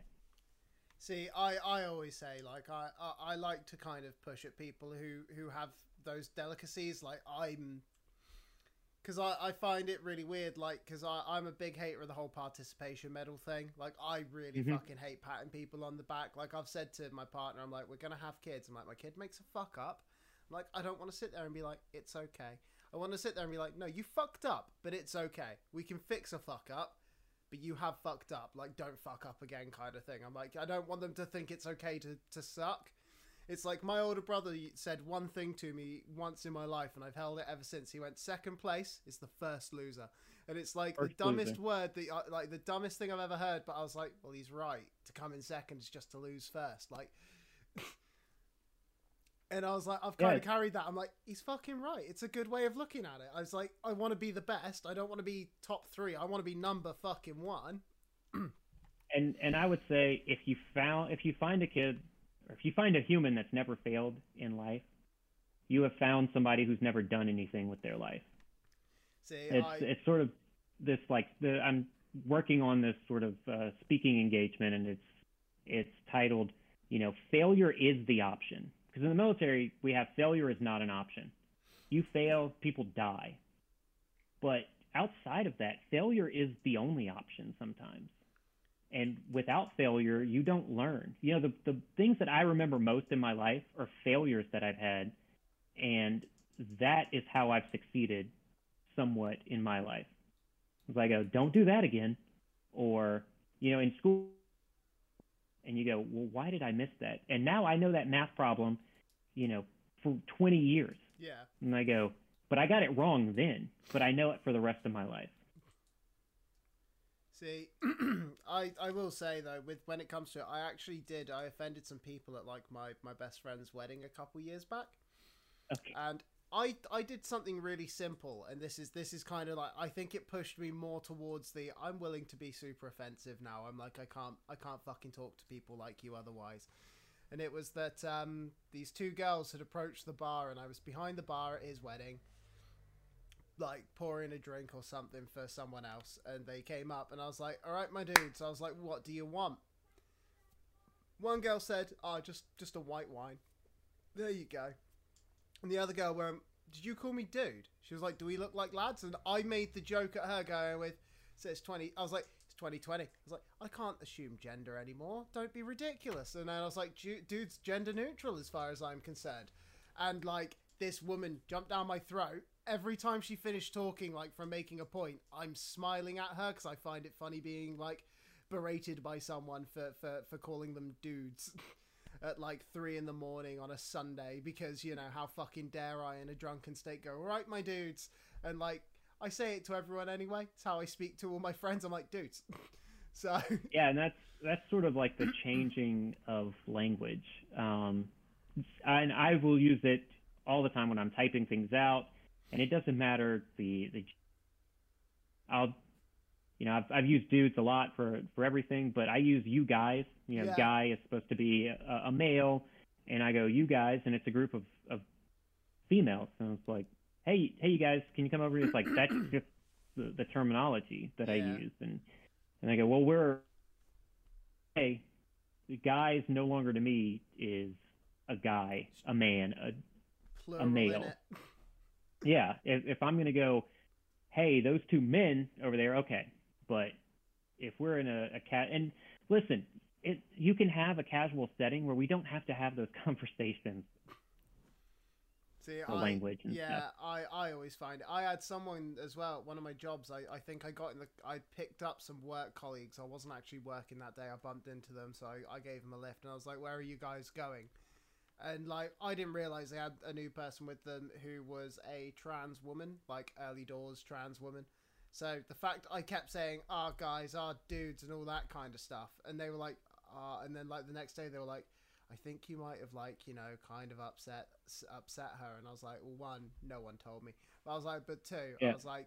What what words did I use to offend offend her? And they were like, "Well, you kept saying guys, dudes, and all that." And I looked at them and I went, "I didn't call her a tranny fucker or anything, did I?" I'm like, "I didn't say anything offensive." Yeah. I'm like, I didn't look at her and say, "Did you know what you're doing?" An affront to the Lord. I'm like, I, I was like, I said, "Do you guys want a lift? Get in the car. Come on, dudes, let's go," kind of thing. And like, how you guys been? Like, I was like, if she got offended by that, I'm like, I'm sorry. I was like, I'm sorry that she's been offended by it. I'm not. I'm not sorry for saying it. I was like, you know, Yeah, and, and a lot of this, I think a lot of this happens because you have the other side of it that will not budge at all. So you have, you know, a trans person that says, "Hey, everything societally, I look, I look like a man, but I am transitioning as a woman, and I'm a woman. I want you to call me a woman. This is my name. These are my my pronouns." And there's a certain group that'll be like, "I'm not, I'm not calling you that. I'm not going to do it." and you're just an asshole. If somebody tells you, if I tell you, hey, my name, and you go, well, that's kind of stupid. I'm not going to call you that. And you go, well, that's, I mean, that's my name. Uh, it might not be formally changed, but that's that's what I want to be called. I think the human thing to do is say, okay, all right, so I'll try to remember that. But you also have to give humans um, some grace and some some leeway in things. You know, I I know of trans people that my entire life I knew of them as you know a female, and now they're transitioning to be a male. And I mess up sometimes, call them by the name that I've known them. Get it? Get, guess what? Twenty years doesn't change overnight. So if you give people some grace instead of jumping down their throat and saying you just you know dead named me or misgendered me instead of saying after a conversation going uh, yeah you were you were saying you were calling me from my former name. Uh, I, I know you kind of messed up. It's kind of been a long time. Can you can you please try to put yeah, my name that I'm going by now as, as it's going to take time but on what I always say is on both sides don't be an asshole you, you don't just jump down somebody's throat yeah. See, I've I've always said with with mine, I'm like, you ask me, I'm more than happy to do it. You tell me, I'll never do it. I'm like, but here's the fun Yeah. fact. I'm like, if that offends you, I'm like, how do you think my parents feel? Because they told me to do a thousand things, and I told them to go fuck themselves. I'm like, you know, yeah if you think you're the first person who's been told by me, ask and sure, but tell and fuck off. I'm my parents had to deal with it for 18, 19 years first. I'm like, you ain't you ain't the first in this line. And that's a lot of the my way. pushback that that happens right is you know you ask somebody and say can you please do this? They'll go yeah no no no issue no problem. But when you tell them you have to Yeah, and if you don't then you know whatever thing that we can come up with is going to happen to you. That's when the pushback starts. And so you get these people that just go well no you're going to tell me to do it i'm not going to do it See, this is this is why I always think conspiracies are probably some of the craziest things because I'm like, you can't convince people to call you by a preferred fucking gender like pronoun. I'm like, and you want to believe that we can convince ten thousand people to keep like 9/11 as an inside job a secret? yeah I'm like, so under that's the words, yeah I'm that's another point you, of that This is the order, and it's like in the nicest way. I'm like, if I worked there and someone went, I'm telling you, I'd be like, right, but in five years, I'm writing a book, yeah and it's a and tell-all. Like, government secrets on on a much lower level have come out because people have written books Yeah. or Well, it's You like know, that like- made in is it made in America the Tom Cruise film? It's like the guy who essentially Yeah. started Escobar and the the whole like Colombian cocaine cartel, and it was one Yep. of them where it's like, see, that guy couldn't keep his fucking mouth shut for twenty years. He was recording videotapes six weeks after it all went tits up. yeah i mean we've got um we had nixon who was impeached who who was kicked out right What and he and he do, had really? he had the whole watergate incident and they couldn't keep their mouths shut and, and that happened and that's like keeping a man in Nixon as president of the United States was supposed to be the most powerful position. And you're going to tell me that that you know this was an inside job and it's not come out and it won't come out because they're too secretive. No fucking way. Someone's going to talk. Yeah. See, hu- humans are too too willing to go against everything they're told to be able to. Uh, we also want to gain clout, I right? mean, we, you want to be the guy that that does it. That says, "I released it." See, I, I I I would like to kind of like my, my my more preferred one is I don't want to be the guy that releases it. I kind of want to be like Julian Assange. I want to be the platform everyone uses, but never be the guy breaking the law to release it. I know eventually I'll have to hide in like the like in an embassy until until I eventually get kicked out for being an asshole. But Yeah. that's for that's for Well, I like mean, five uh, years down the line. Right? Snowden released a bunch of damaging information about the NSA, one of the most powerful agencies in the intelligence community. They couldn't stop him, Yeah. and he is still alive right now. So you're going to tell me that there's not one person that knows any of these conspiracy theories that just goes, "I'm going on record and I'm going to Russia and I'm going to be safe." I was going to say, like, surely the first thing you do, you if you worked, I, I'm surprised that when you work for things like the army, that you don't get essentially blacklisted from traveling to certain countries. Because, like, the fact that you have all this intel and that they just let you freely still travel, it's like in the nicest way. It's like if you had like top like top secret clearance, I'm not letting you fucking go to any of the countries that want to kill us. Because it's not even just that you have clearance and you might betray me, but if they figure out who you are, they're going Now, to we do have- you anyway. so within the intelligence community, if any, uh, not even just in the intelligence community, but everyone with a clearance in the United States should, they're not fully required government where you're going and, and when you'll be back.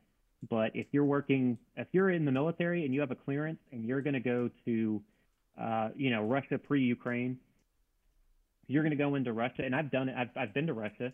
I love I've been to St. Petersburg. It's beautiful. It's gorgeous, and I love the people there and everything.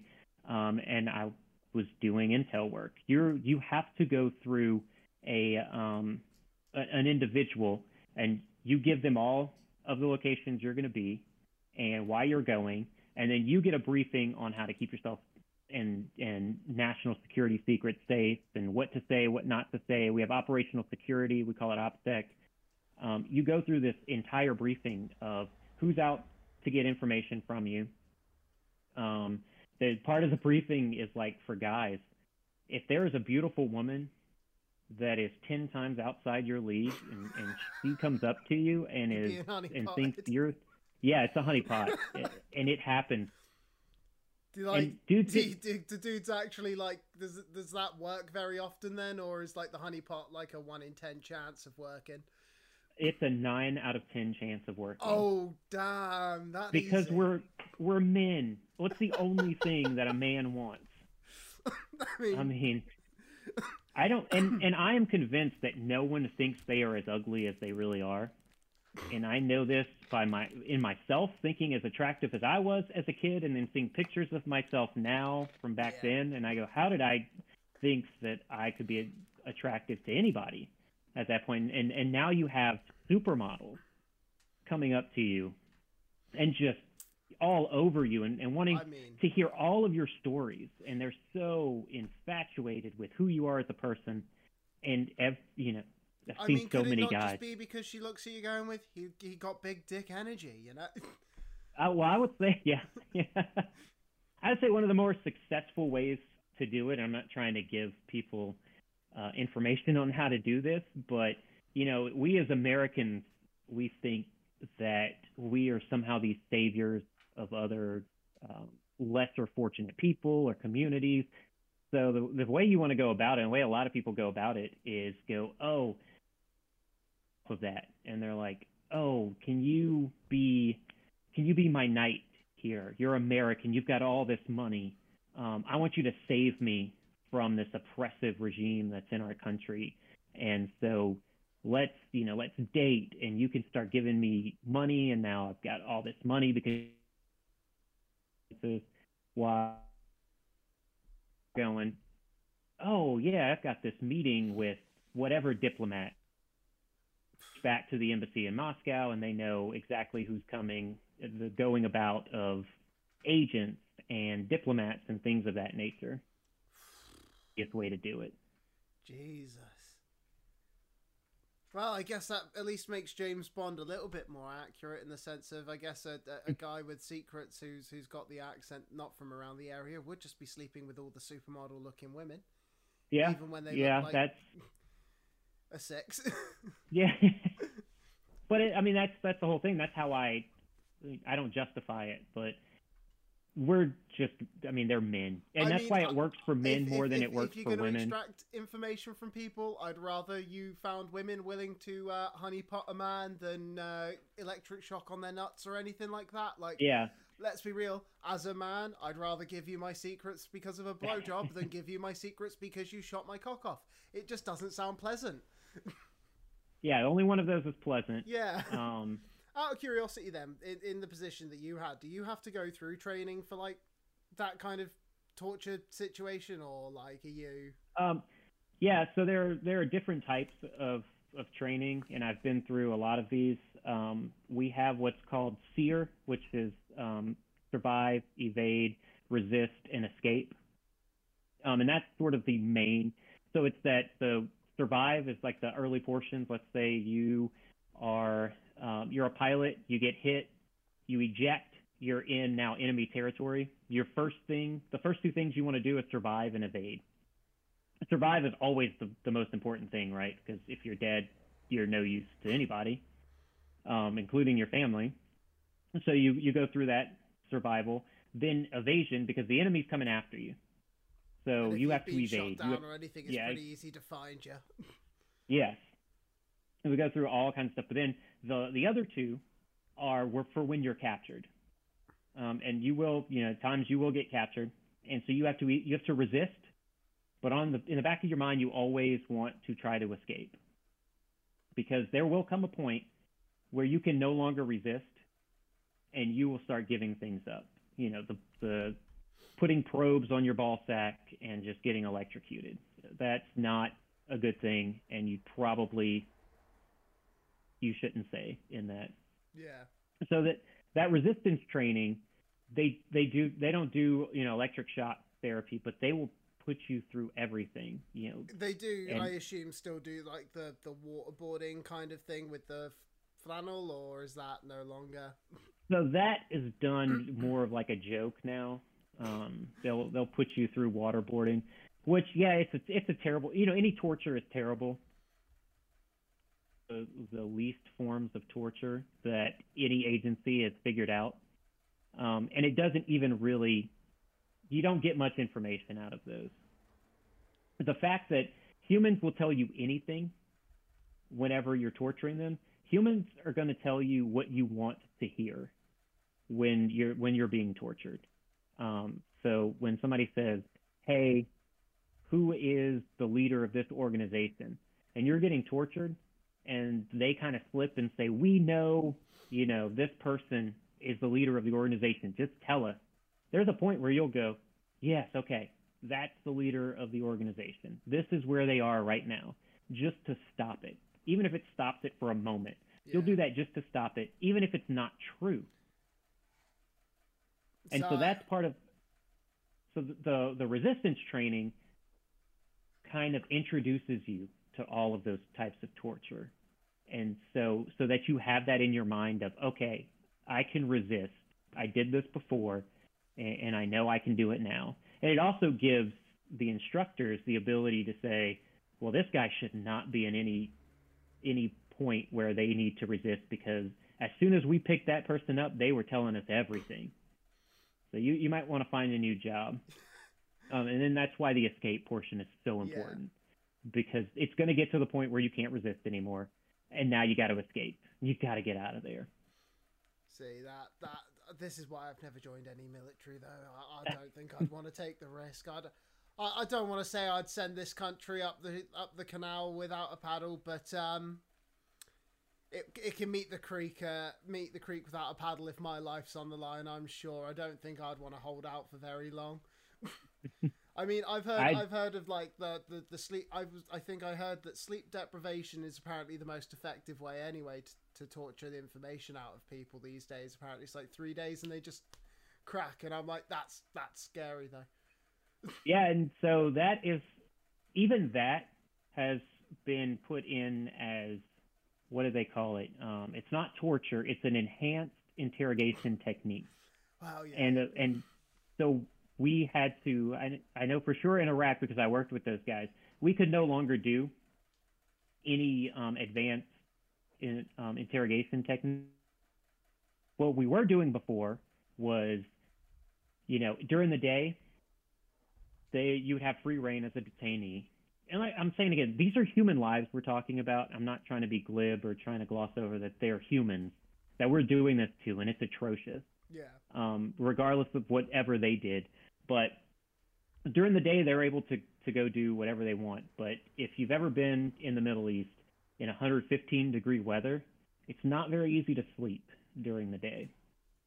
And then at night uh, is when we will do our interrogations, uh, or we did beforehand. And what we did there was starting at like 11 p.m. until 7 or 8 a.m., we started in having conversations with these detainees and interrogating them and trying to get information from them. Well, that's the time they're supposed to be sleeping. And so we wake them up after like 30 minutes of sleep, get up over here, um, and let's start talking. And, and you have two things happen there. One, they're sort of still delirious from having just started sleeping, that they don't know where they are, what they're doing. And then also they've had that sleep deprivation. So they're kind of confused on what's going on at that point, and you can kind of get information out of that. And we the, the interrogators kind of got pushed back, um, you know, because like Abu Ghraib happened, where they were the actual torture and pictures of like bodies being piled up, uh, which was dis- dis- disgraceful, disrespectful, all those kind of things. So the interrogators kind of got pushed back, saying, "Hey, you can no longer do this at night. That deprives them of sleep." And early on, they kind of pushed back and said, well, they can sleep during the day. So this is when we need to do this. They'll sleep during the day. And it's kind of this legal battle. Said, well, you really can't do that because there's no there's no way they can sleep during the day. So you need them to sleep at night, and and that's at that point we we went from a 24 hour operation to much less. We went to like eight hours because we were having to do it during the day. out of curiosity though, so with things like that, does that like when when you find like people saying, "Look, you can't you can't keep them up," it's uh, it's it's cruel and it's unfair. Like, do you do you kind of like just part of you when when being told like that for the first time almost would that make you kind of go like, "Well, yeah, but how the fuck else do you want me to do it?" Or because like I, I, it's one of those where it's like I find war is one of the most interesting things that we've all gone with. All right, we agree we can't do this to each other. We can't do this, and it's like, the fuck is this? What? No kicking, no screaming, and don't kick me in the nuts and or the face. I've got a date tomorrow morning. It's like, it's meant to be a fight. At some point, like you, you feel like you kind of have to go. With yeah, but I need, I need to win a war, and there's information he has, and it requires. Oh, de- definitely the cruelty. first moment it's it's said well, you can't do that because that's inhumane. And you go, well, this is war, and war is not humane. Yeah.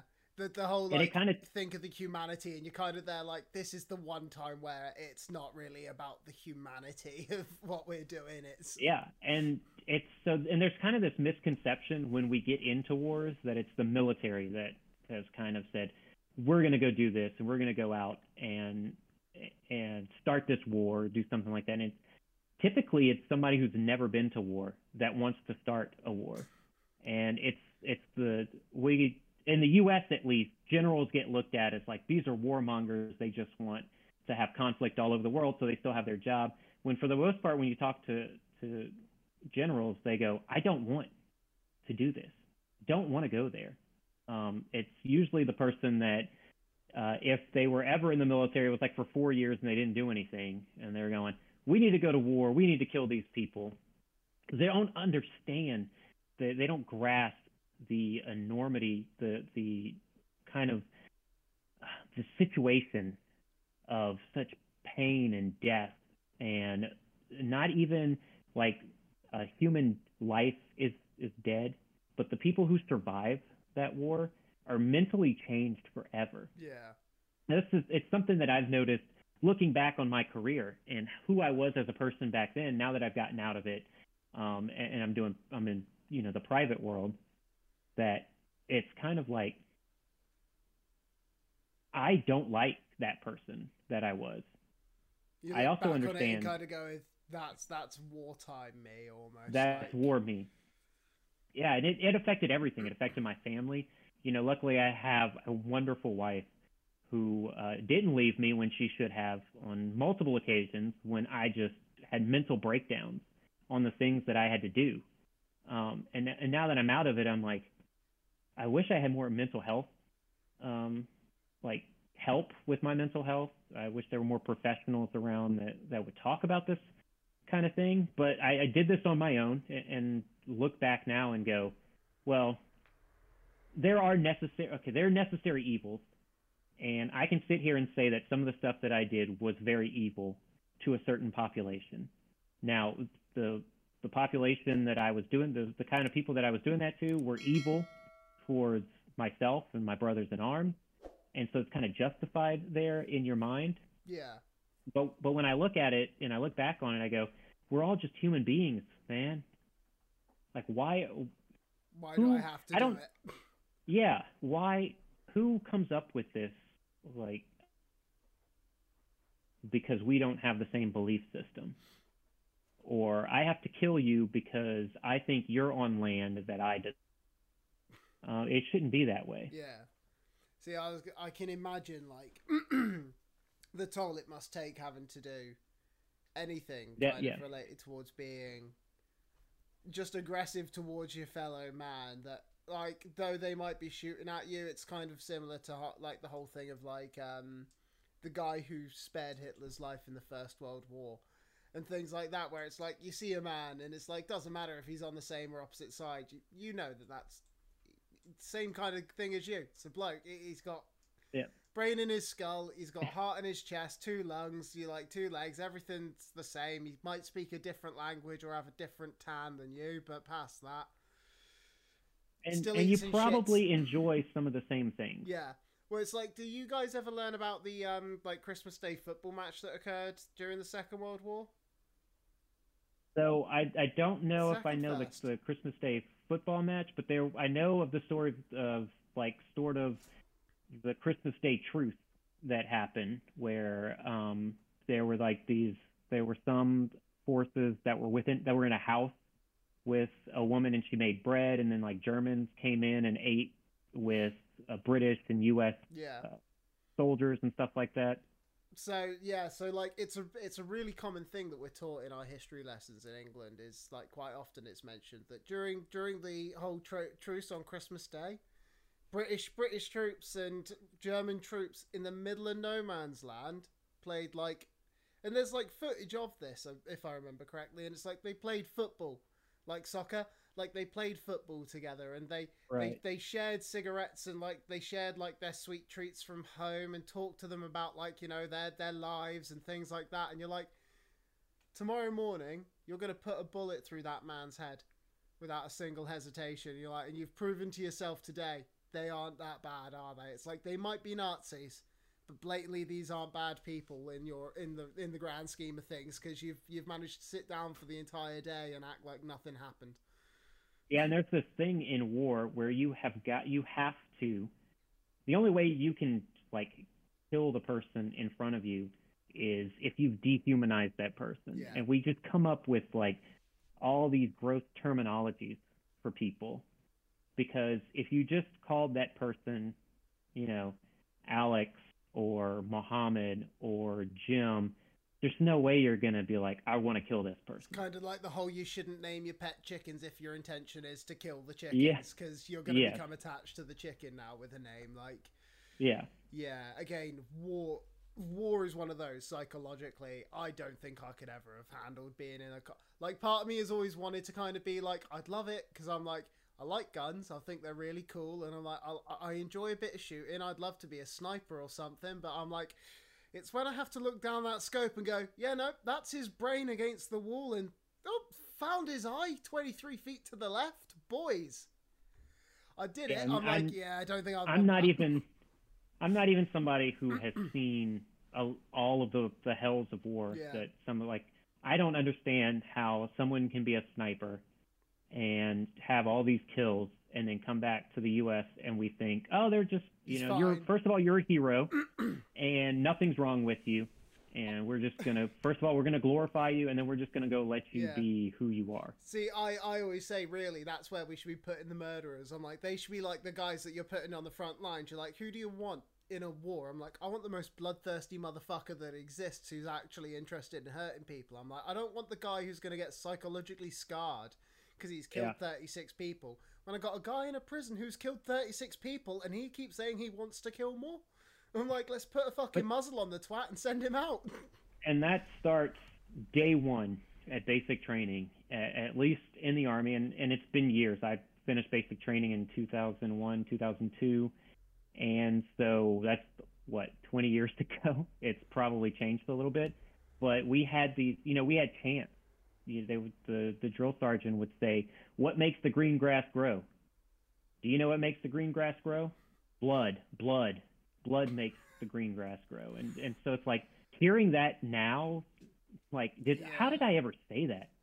That's See, it's That like the songs that you guys sing when you're going through all your army training and your marches and whatnot. I heard, I I heard one where it's like the guy the guy is singing like about we're we're gonna go to war and like my mum's gonna cry, your sister's gonna cry, your dad's gonna cry, like, everyone's gonna be sad because you're gonna die. And I heard him Yeah. like singing like them chanting that along as they're doing their march, and I'm like, if someone was singing at me, you're gonna die. And everyone's gonna be sad. I'm like, I'd be going, why the fuck am I here? and so it's from day one, and you have to have that mentality, or you're Yeah. not gonna make it through, and and you cannot. Honestly, as a human, unless you are what you're talking about, that person who's been in prison, you know, like a Charles Manson Yeah. who just wants I to kill people. I think he would have been like honestly, he he's like the dream recruiter for the army, Yeah. wasn't he? He'd- he should be the general. Yeah. I mean, just you got all these people to do the most sadistic kind of things.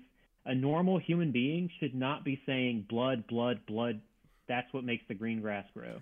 Yeah. Meaning, I, all these people that I kill are going to fertilize this entire land, and it's going to be so much better.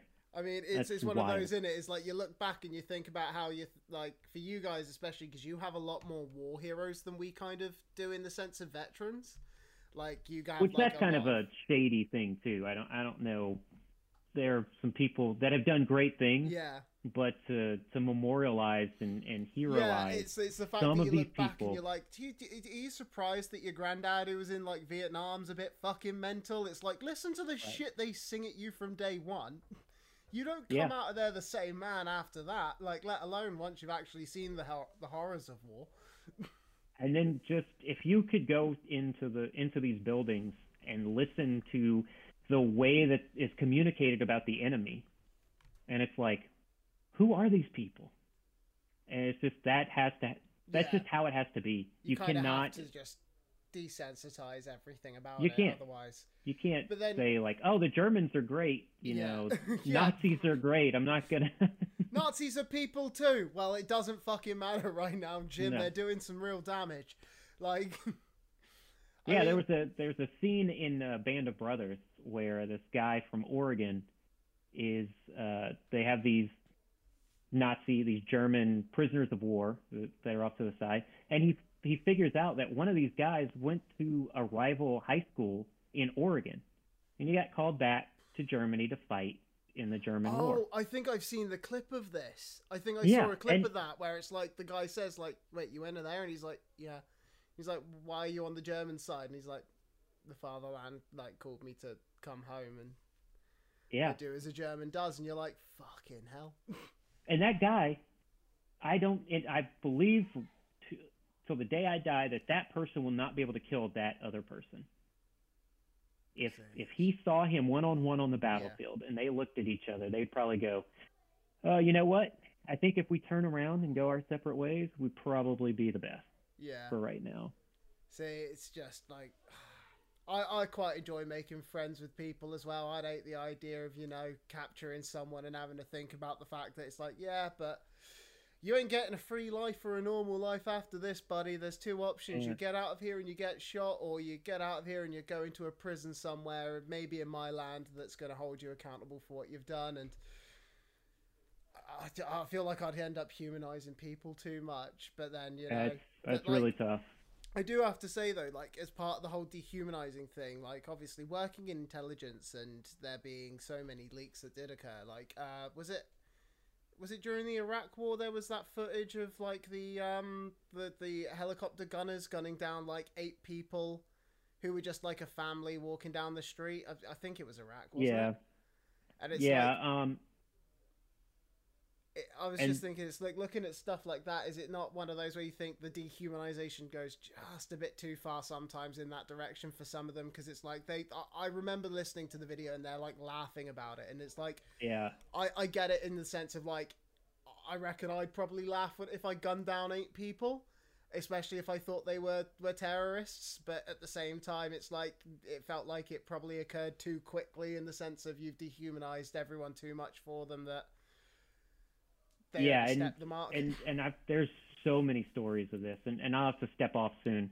yeah, but um we had i mean we had this saying while we were out there and it's so i mean it's stupid it's tragic it's dehumanized but we kind of said that like our uh, our forces were just you know what when they're picking up a detainee it was usually like hey why'd you get him and it, it became the the joke that they would just say walking while arab you know i just saw a brown person walking around and it and it was that's the dehumanization that can go on Oh, and so now you're affecting lives of people and families who, well, what did this person have to do with anything that's going on right now? They just live in this country. Well, well, that's fucked up, man. yeah, like, There are actual evil people in this world, and if that person's not an evil person, don't fuck with them. yeah, they should probably and- be allowed to go home and enjoy their day. Yeah, See, that's I, I- I'll give that. That might be the perfect uh, perfect bit to end on. Is just like the the, the true so- the sadness of what what the dehumanizing has ha, has done to some Yeah. people. Which I mean, like you said, it's it's it's war. I think we have to accept to an extent. Certain things just kind of will always be a part of of warring. I think it's natural, isn't it, that we're gonna again to be able to even do the job, you have to be able to dehumanize. Just like Yeah, other- and- the others. and we are doing that now in politics. It's Yeah. like you have to dehumanize the other side, and then you can say whatever you want about that person. It's the only it's the only either- way I think we can we can move on as people. Yeah, I 100% agree with that. Um, and we got to move past that. We have to know that you know there are some things that we do agree with, on, and, Yeah. and you can agree with people on, even if it's just one thing. I mean, I I think uh, there was a comedian I quite liked. Uh, it, it was a young like black man, and he said that he went to like one of those Klan Klan meetings once, or something. Yeah, like he had a friend go or something or something stupid like that. And he went, but they make the best fucking chicken ever. And he went, we might not agree on a lot of things, but we can both agree that good chicken's good chicken kind of thing. And I was yeah, like, see, It's like if a guy can tell you that he can agree with the guys who want to fucking lynch him, I was like, I think we can all agree that we we can get along on something somewhere. but yeah. It's one. I, that I think is the perfect way to end to end it. Just say be Yeah. a human, and if somebody disagrees with you, that doesn't make them a pedophile or a racist or a Nazi. you know which is my favorite one. I, I, I've, I've, I've received the Nazi comment before. It's my favorite one. I'm like, yeah, yeah, What- pure Nazi guys. Like, you know, it's the easiest way to make someone else to make you feel like the other person has lost the the debate. yeah, No matter what they say, you just say you're a Nazi, and there's it. yeah, can't can't win What do you- that. What are you gonna say? You're gonna say I'm not a Nazi, and now you're justifying what they're saying by even even saying it, or you're gonna say yes, I'm a Nazi, and I, I and then oh man, there's a whole nother debate. It's a whole different challenge admitting to something like that. Well, it has honestly, mate. It's been awesome talking for as long as we have, Yeah. and it has been just so interesting. And I I hope that we get the chance to do something like this again at some point. And um, uh, is there anything just before, obviously, I end it that that you want to just say to the people at home or want to want to make sure that you plug like your own podcast and everything else. Yeah. So uh, so first, once again, just be a human. Be humans to other humans. Uh, be gracious. Allow for grace. Um, but but also, hey, I've I've got a podcast called This Week Explained. We explain all the geopolitical events that have happened during the week, at the end of the week, um, and I kind of do that because I have this theory that, uh, with, especially with social media, you see a news item and you automatically form an opinion off of that, um, and we all do it without doing any research or clicking on the on the article. We'll we'll formulate that. So what I do is instead of doing those instant reactions, I take everything as far as geopolitics. So we talk about Russia, Ukraine, China, that kind of stuff a lot, and it's sort of an analysis of what went on and what uh, what are the predictions of that happening. What's it going to do for the future of geopolitics? Um, and so, yeah, it can the news can kind of be delayed through that, but what I try to what I hope to offer is a nuance and understanding of the news, not what your your in, I don't know if you guys have uh, have this like vitriol for BBC that we might have for like Fox News and CNN and those kind of things. Um, but this like for-profit news media to me is a terrible thing. See, that's and... the thing with the BBC. We're lucky they're not a for-profit kind of thing. They are they're paid for by by the people. Okay. So, so yeah, and they, we have they, they, hold up a bit better. Like for elections, that we're quite lucky. They they have to represent everyone because you know okay. is paid for by us. so yeah, we have a we have this for profit from all yeah. these cable news networks, and and they kind of just they know what it's not even their own beliefs. It's they know what people what their audience wants, and so they feed into that, and and then the people that don't want that kind of get fed into this this anger and vitriol towards it. And I'm trying to to not have that and just offer up these big pieces of news that everybody should be talking about, but with a neutral opinion on it or no opinion at all. It's just facts, you know. And so that's that's the podcast. Um, I also have a private intelligence company, um, and right now we're doing intelligence reports for the for people trying to get out of Ukraine. Um, and we've been doing that not uh, uh, what we call pro bono or for free. We have free work that I do that I just send them intelligence reports. Um, and I, I can offer intelligence reports for, for business travelers and things like that. But really, the main one is trying to get the word out for This Week Explained. Um, we also do monthly interviews. We've done Mike Baker, uh, Gary Noesner. Um, this past week, or this past month, I had uh, Graham Plaster. So if you want to learn more on like government contracts, and how companies get into government contracts. We had a whole conversation on that. But it's a lot of people within the intelligence community having these same conversations that we're having.